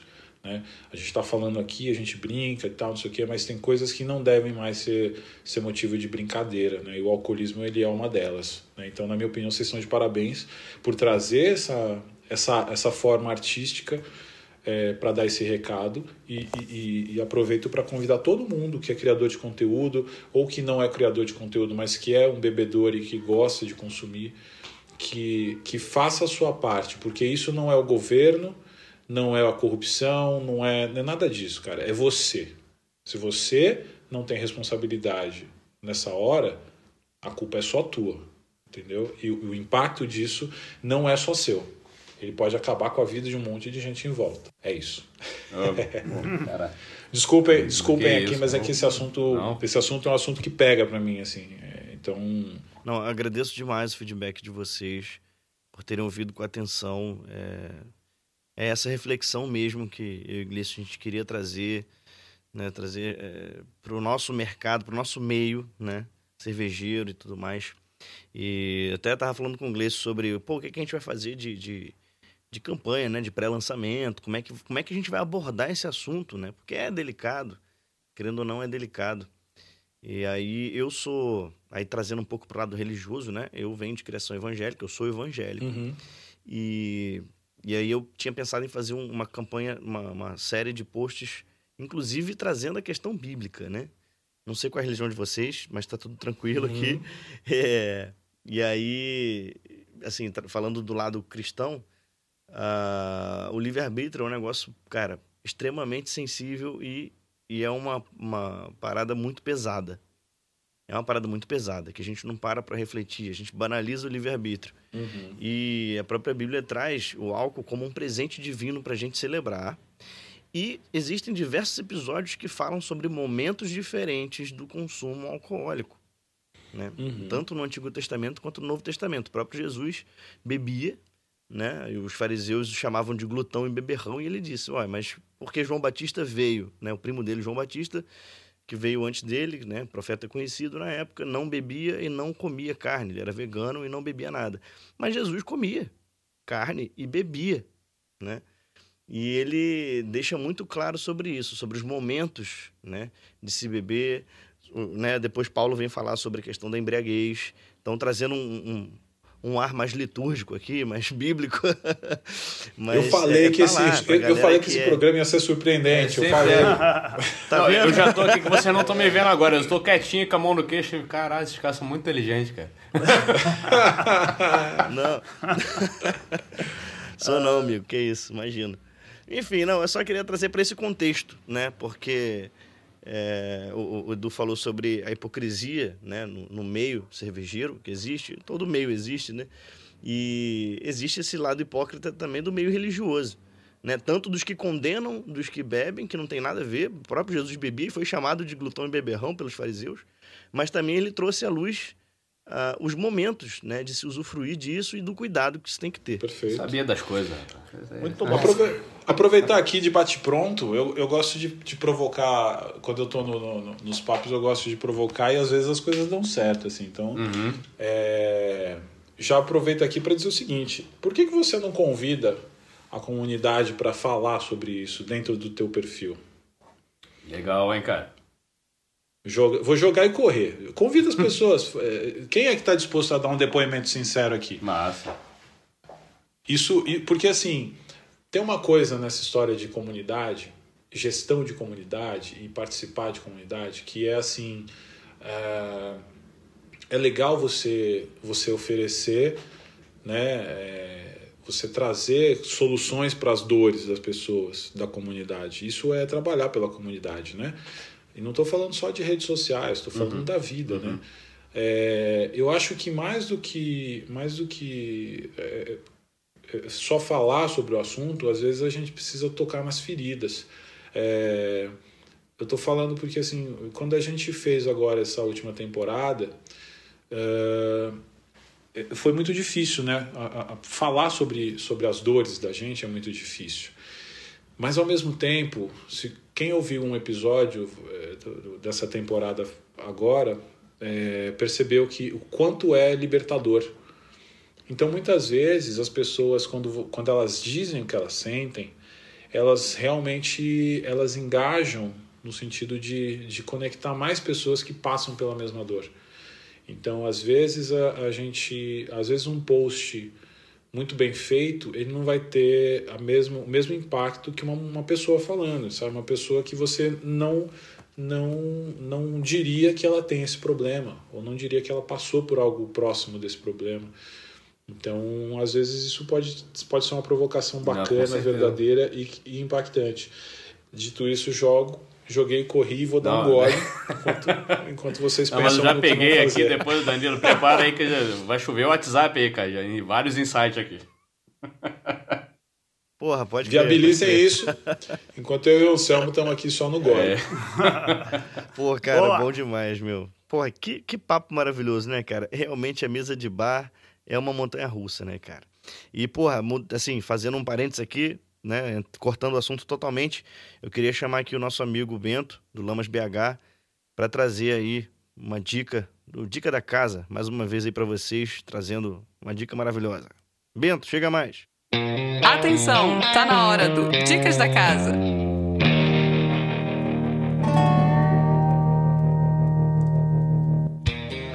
Post de longa, amigo cervejeiro. Eu sou o Bento e hoje no Dica da Casa a gente vai falar sobre cervejas de baixo álcool, zero álcool ou cervejas com baixíssimo teor alcoólico, 2, 2 e pouco por cento de teor alcoólico.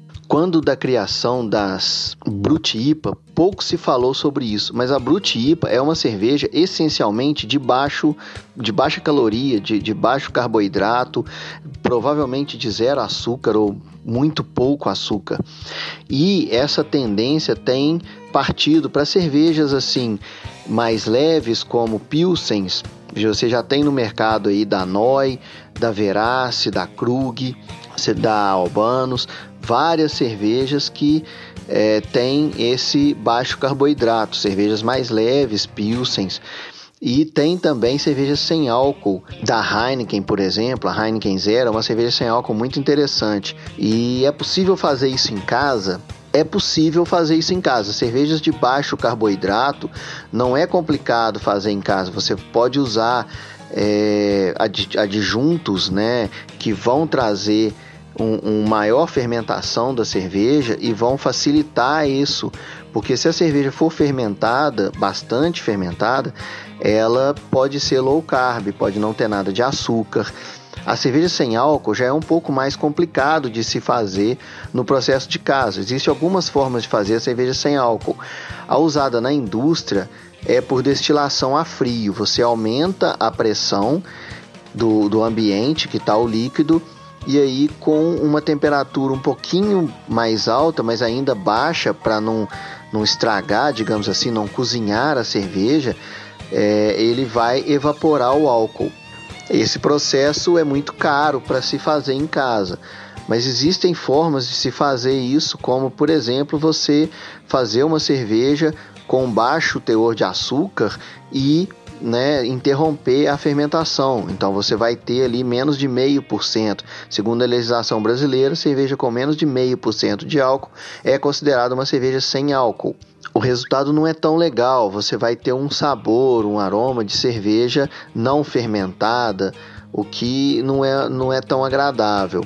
Uma outra forma é uma destilação também, né? Mas você vai precisar de um pouco mais de temperatura. Então cozinha um pouco a cerveja, mas é possível fazer em casa. E atualmente existe uma levedura que você pode fazer a cerveja, ela não metaboliza o álcool. Então, ou metaboliza muito pouco do álcool. Então, ela vai transformar o açúcar que você vai dar ali. Você faz também um mosto com baixo teor de açúcar, mas você pode fazer uma IPA uma stout, uma dry stout, por exemplo, e aí fazer uma cerveja com um baixíssimo teor alcoólico, usando uma levedura específica que existe no mercado para isso. Então, beba sua cerveja, faça sua cerveja, beba a cerveja do mercado com responsabilidade e com saúde. Gostou? Segue a gente lá no Instagram, lamasbh, do nosso apoiador aqui nesse quadro. O meu Instagram é arroba bentobier e manda mensagem lá, suas críticas, suas sugestões, próximos temas também, se alguém quiser sugerir, beleza? Tchau, obrigado! Dicas da Casa é um oferecimento Lamas BH. A melhor cerveja pode ser a sua. Então, hein, meu irmão, tá na dúvida? Quer beber litros? Muitos litros? Bebe Super Session IPA. É, Edu? É tão session que é quase água, né? Praticamente uma cerveja homeopática. Boa. Homeopatia cervejeira, meu irmão. Compra uma Session IPA, pega uma água, dá uma diluída. Ali, ó. Diluir, diluir. Ó, 70 a dilui. 30. É, Acho que fica isso aí. 70 a 30 dá pra dar uma rendida. Você economiza, fica menos bêbado. É, mesmo. Mas falando em zero álcool, cara, pô, eu gosto muito da Heineken. Eu sou, sou fã mesmo, cara. Heineken Zero pra mim é redondíssima. Aqui em Minas a gente tem a Session Free da Vals também, que é uma Session IPA Session Free, do maravilhosa. caralho. Cerveja muito foda mesmo. Muito, muito eu queria boa. mandar, mandar um abraço, um abraço também pra Fernanda. Eu falei que a gente chega no final do podcast, abaço, abaço. É, pra Fernanda lá da, da, da, da Dádiva, tô na fila pra experimentar a Golden Ale da Dádiva também, zero álcool, que dizem muito bem da cerveja. E o que vocês gostam de beber? Vocês bebem zero álcool em casa, assim, de bobeira? Muito raro. Hum. né? só quando ganha. Eu ganhei, eh, a gente recebeu aqui a Heineken Zero, achei muito boa. Mas assim, eu bebi porque ganhei, Uhum. né? Só se eu tivesse outra condição de saúde aí que não pudesse beber. Mas se não, não, eu não compro. Ok. E Edu, você bebe? Eu recebi, eu recebi vários, vários lançamentos aí nesse, nesse período de, de.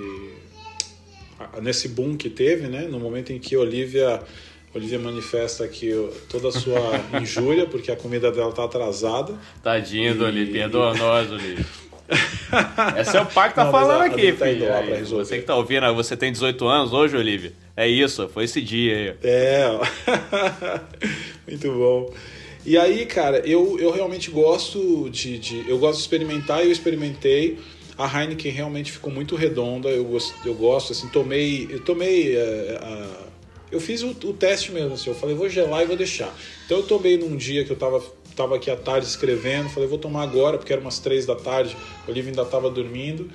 É, tomei e foi muito legal. Essa coisa de, de beber a cerveja em outros horários é, faz muito sentido. Eu gosto da experiência da cerveja da cerveja zero e eu torço para que tenham mais e, eu, e- e ter outras é, outros estilos também é bacana, né? Porque a gente já sabe que tem IPA, tem enfim, tem várias coisas. Mas no dia Eu a acho que a dia Seasons tem uma Session Stout, que é, não é zero álcool, mas é uma. Ela é bem levinha. Não, eu gosto e, e- e- e o, que eu, o que eu só ia dizer é que no dia a dia eu tomei essas, mas não é uma cerveja que eu. Eu bebo muito pouco em casa, né? Porque na, na pandemia, como eu tava falando, eu bebo muito pouco. Então, quando eu paro pra beber uma cerveja, eu fico, sei lá, uma hora tomando essa cerveja e tal. Então. E durante o dia realmente eu não, não preciso. Então não tem uma condição que me. Que me, me faça beber a cerveja sem álcool. Agora, quando tudo voltar ao normal, a gente começar a dirigir, sair, não sei o que, não sei o que, aí, pô, aí com certeza eu, eu vou eu vou ter que ter a- a- alguma opçãozinha pra conciliar. Ah, legal demais. Cara, é, antes da gente entrar nessa ideia, eu só queria contar aqui o episódio de quando eu conheci a Heineken Zero. É, ainda não tinha no Brasil, eu viajei pra Europa com minha esposa e tal, e, e ela já tava grávida, tava de quatro Você meses. brigou com o né? garçom porque não E tinha álcool gente- na sua cerveja. Não, Achou que era golpe. dá um shot de Grey Goose aqui, meu. É. a gente foi pra Liverpool e aí fomos lá no Cavern Club, né? Falei, pô, cara, eu queria é, aproveitar aquele momento de forma plena, que eu falei, cara, não vou beber hoje. Aí eu vi que tinha Heineken Zero, falei, pô, legal, vou experimentar Heineken Zero. Uhum. Ela já tava tomando a Heineken Zero. E eu falei, vou ficar de boa hoje, né? Pior erro que a gente comete na noite quando fala, vou ficar de boa hoje. Só que tinha Guinness, né, garotão? Aí tinha Guinness, aí já viu. Eu fui parar em cima do palco do Cavern Club, toquei Beatles lá e aí Putz, já era. Mas eu experimentei a Heineken Zero maravilhosa. Rapaz, falar em história, só trazendo uma historinha rapidamente aqui sobre cerveja sem álcool, muito tempo atrás isso, lançamento da Brahma Zero. Cara, eu tava no Rio voltando pra BH, eu passei, tipo, eu perdi avião, perdi ônibus. Por causa de chuva, engarrafamento Rio de Janeiro. Consegui chegar em casa, tipo, saí 5 da manhã da zona norte do Rio, cheguei aqui, cara, por volta de 9 da noite. Aí, cara, eu cheguei assim, que... domingo, não tinha mais bar aberto. eu queria tomar uma cerveja. Falei, cara, preciso tomar uma cerveja. Abri a geladeira, tinha uma, uma, uma, uma Brahma Zero. Aí eu falei, meu irmão. eu olhei, Cara. eu cocei a cabeça, xing- xinguei os 400 palavrões, olhei pra garrafa de Grey Goose. Eu falei, ah, não vou fazer isso não. Ah, vou fazer isso sim. Cara, eu peguei, um- juro por Deus, eu, peguei, eu tenho foto disso. Eu peguei um shot de, de vodka da Grey Goose, misturei com a Brahma Zero e mandei bala, cara. Olhou pra alguém e pensou: o que passa na cabeça dela? Caracas. Porra!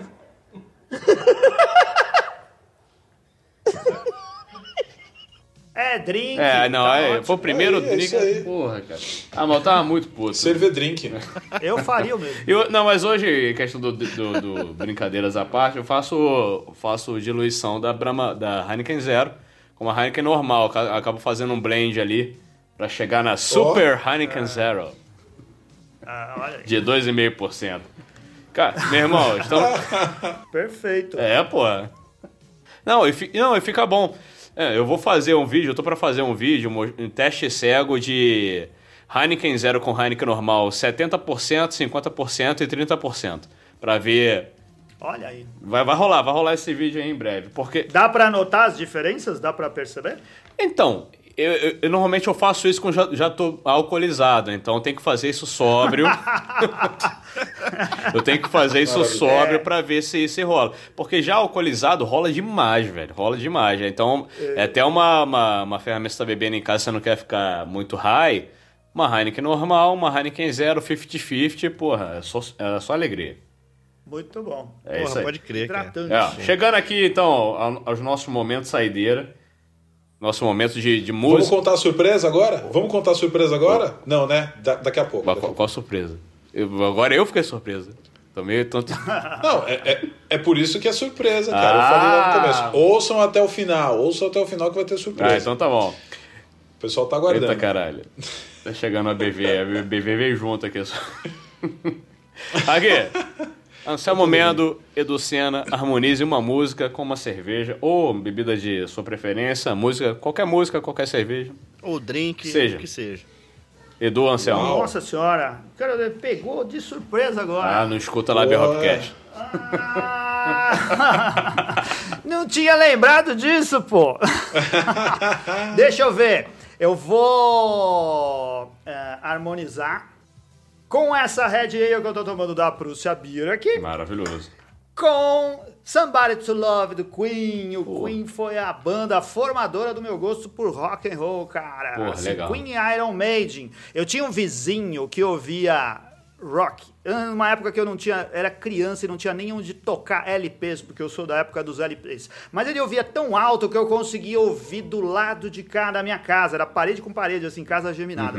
E, cara, eu, eu formei, ele ouvia mais Queen e ouvia Iron Maiden também, e eu adorava o Queen por causa desse meu vizinho, que eu nem lembro o nome, mas um grande abraço pra ele. Somebody to Love com Red Ale da Prússia Beer. Edu, vai de quê? Cara, eu tô, tô aqui. Eu tenho, uma, eu tenho uma playlist aqui muito legal que eu queria. Que eu queria escolher uma, mas é difícil, cara. Eu tô pensando aqui. É.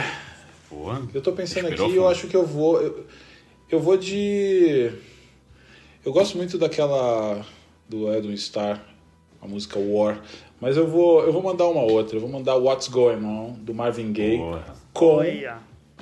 A maravilhosa 1700 da cervejaria Implicantes. Porra. Projeto maravilhoso que eu tive a honra de participar numa dessas epifanias que eu tenho no meio dos papos e eu disse pro Diego, falei, cara, 1700 pessoas ajudaram a salvar a Implicantes durante um- o- os ataques e, e fazer isso, a- a- a- ajudaram contribuindo no financiamento. Eu acho que se vocês fizessem uma cerveja ela tinha que ter esse nome e, e deu certo. Os caras fizeram a cerveja, vendeu e eles reverteram parte do, do parte do lucro em, em várias ações sociais, ajudaram muita gente com essa cerveja. Então eu fico aqui com What's Going On, Marvin Gaye, na veia, na vitrola, Porra. é, é, é, é, pra harmonizar com essa 1700 que vai que vai fazer bonito no final Porra. e bela dupla, bela dupla. É isso aí. Marvin Gaye e Implicantes. Então, Danielão, vai subir o som aí, Será ó. que foi bom? Aí, ó. Hum. Prosebia, Red Ale, de Anselmo Mendo com Queen. E Edu Senna, Hora do Gole, 1700 da Implicantes com Marvin Gaye. Sobe o som.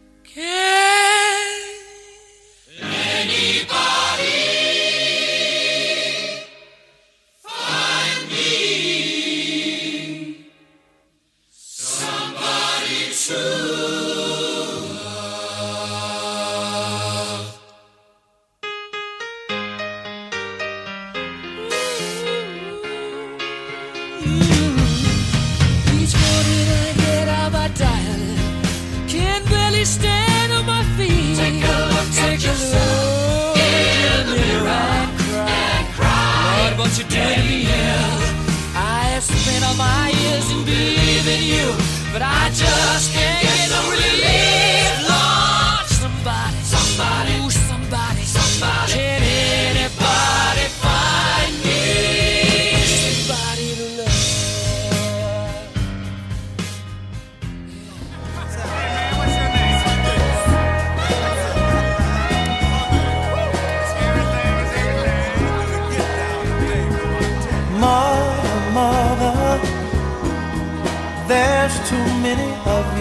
crying.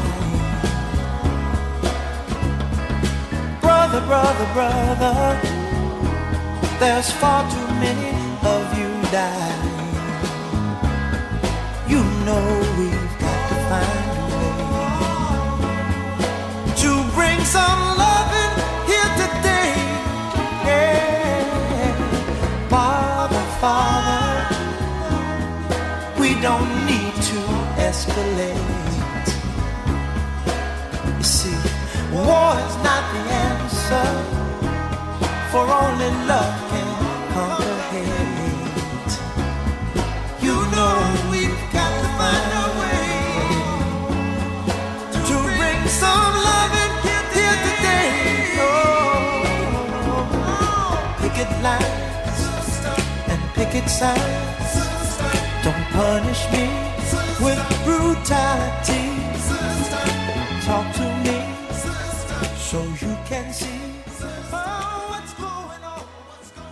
Porra, cara, maravilhosas as harmonizações. Eu só tenho que agradecer aqui por esse episódio. Foi um bate-papo muito, muito maneiro. Obrigado mesmo por vocês terem desprendido esse tempinho aí pra gente. Ah, o papo, cara, eu tô, tô- ainda tô com a cabeça aqui girando aqui, pensando sobre tudo que a gente conversou. Mas uma honra ter aqui Edu e Anselmo. É, e aí, cara, eu vou deixar. Bom, deixa o Gleice se despedir primeiro e depois eu vou falar o que, que vai acontecer aí, no final desse episódio. Meu irmão, só tenho a agradecer. Ô. É, um- pra gente é uma honra absoluta aqui. Porra, Edu, sou fã, que voz maravilhosa. Tá me devendo o episódio com a voz 100%. Porra, quero. Não, vamos fazer. Não, vamos, vamos fazer um episódio ASMR aqui, falando pertinho no microfone. Eu tô com notas de notas de rouquidão é, baseadas no frio recente da, da- de São Paulo aqui. Esse é o meu problema. Ô, Agora. mas vou te falar, cara. Falei, ó, convidar o Edu e tal. Porra, mas, cara, nossa casa é uma bagunça, né, meu? Hoje a gente tá até comportado. Mas, cara, Imagina. nossa casa é uma zona. Não, vamos tentar arrumar a casa pra receber. Porque, porra, é muita elegância, cara. Mas eu, eu faço questão da gente fazer um, um ASMR aqui. Um, um ASMR, o ganho altíssimo. A gente bota um Porra. ganho altão pra fazer aquele episódio. Só pra galera. Eh, Pô, Degustation. pode crer. Ah, eu quero, eu me Então, envolvo, hein? vamos lá, pô, vamos lá, que aqui, pô. Vou botar pra teste aí. Eu tenho, então, eu também tenho minhas armas aqui mesmo, aqui, devagarzinho a gente consegue. É, você. E Anselmo, porra, cara, gratíssima satisfação te receber. A gente tava esperando esse momento aqui pra, pra te chamar, chamar o Beercast aqui, porque ah, quando a gente foi ao Beercast, a gente falou da Drink, da Drink no Inferno, a gente tava. Quem, quem puder, quiser ouvir o episódio que a gente participa no Beercast, a gente fala que a gente tá trabalhando na música, a gente vai lançar ela no inverno seguinte, que seria o inverno de 21. E chegou, então a gente esperou esse momento pra, enfim, pra amarrar um pouco é, os dois episódios e ver tua, tua experiência do cara que me perguntou sobre novas composições. A gente tá aqui apresentando uma, uma nova composição que a gente ficou, porra, feliz pra cacete com o feedback de vocês. É... The Winter is here. Pô, é, The Winter is Diria here. Ed Stark. Então, cara, só fica meu agradecimento mesmo. Porra, Edu, Anselmo, palavra de vocês. Obrigados. Cara, muito obrigado. A satisfação é minha. Eu adoro, adoro participar de podcast, tanto de fazer como participar do- dos amigos, né? Então é uma honra ter sido chamado aí por vocês para abrir o microfone para a gente poder falar. O programa de vocês é o 374, lá do meio do ano passado, né? Ouçam lá, acessem Beercast nas qualquer rede, Beercast ou Beercast Brasil, Spotify, redes sociais, Deezer, iTunes, no Google Podcast, qualquer lugar você consegue achar e ouvir esse daí. Procura o 374 que a gente bateu um papo muito legal lá e é legal ver que a coisa se, se concretizou, né? Vocês realmente fizeram e agora tá lançando pra valer. Porra, é isso aí. Edu, deixa suas redes sociais também, chama a galera pra ouvir a hora do gole. Pô, é...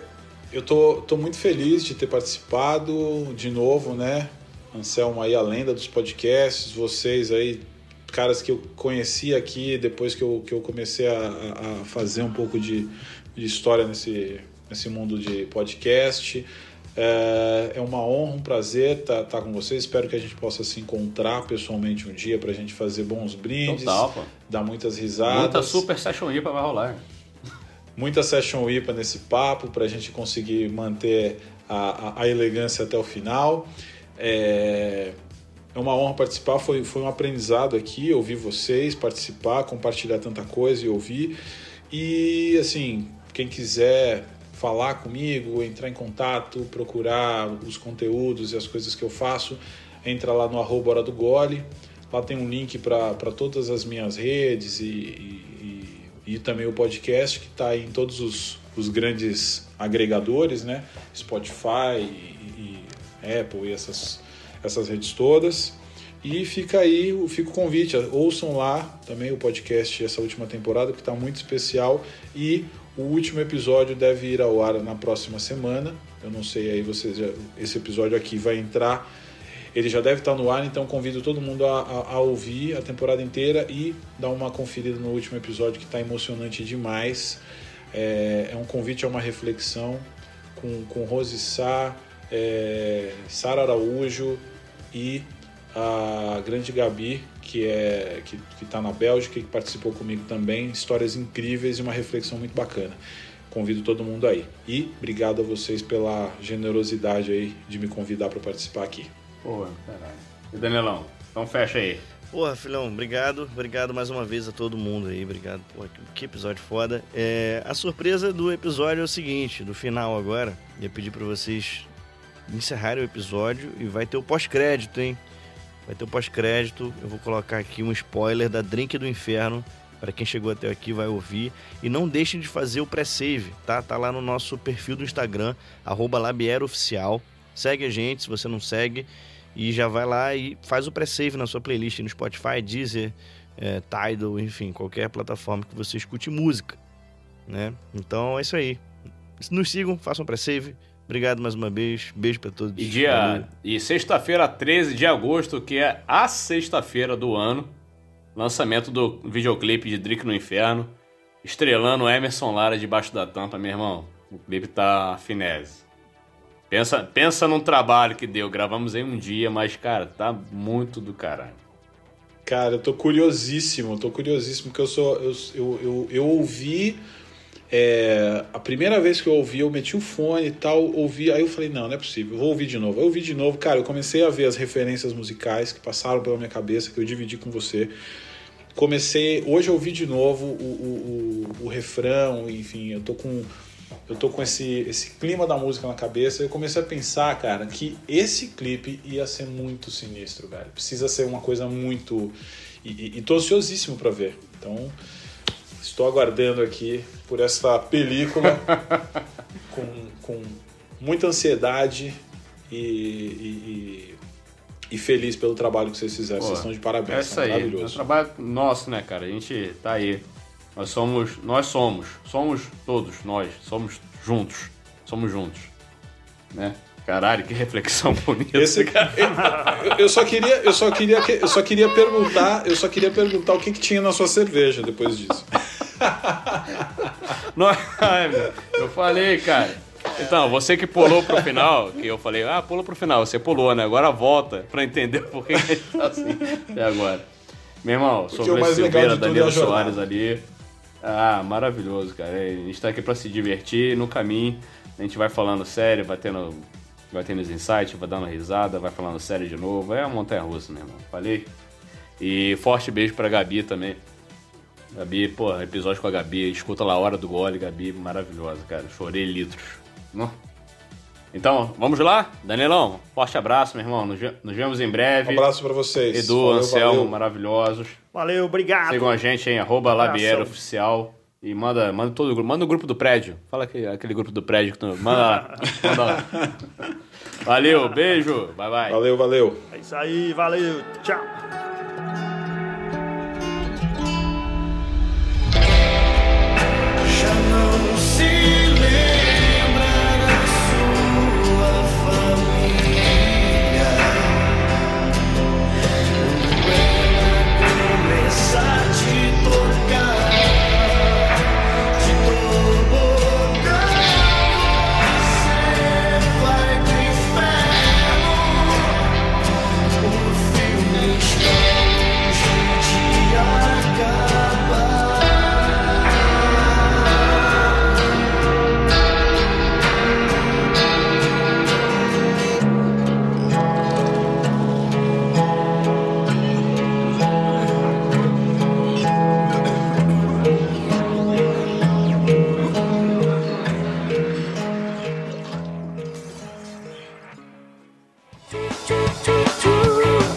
Labier Hopcast é oferecido por Agrária Malte, o malte das melhores cervejas.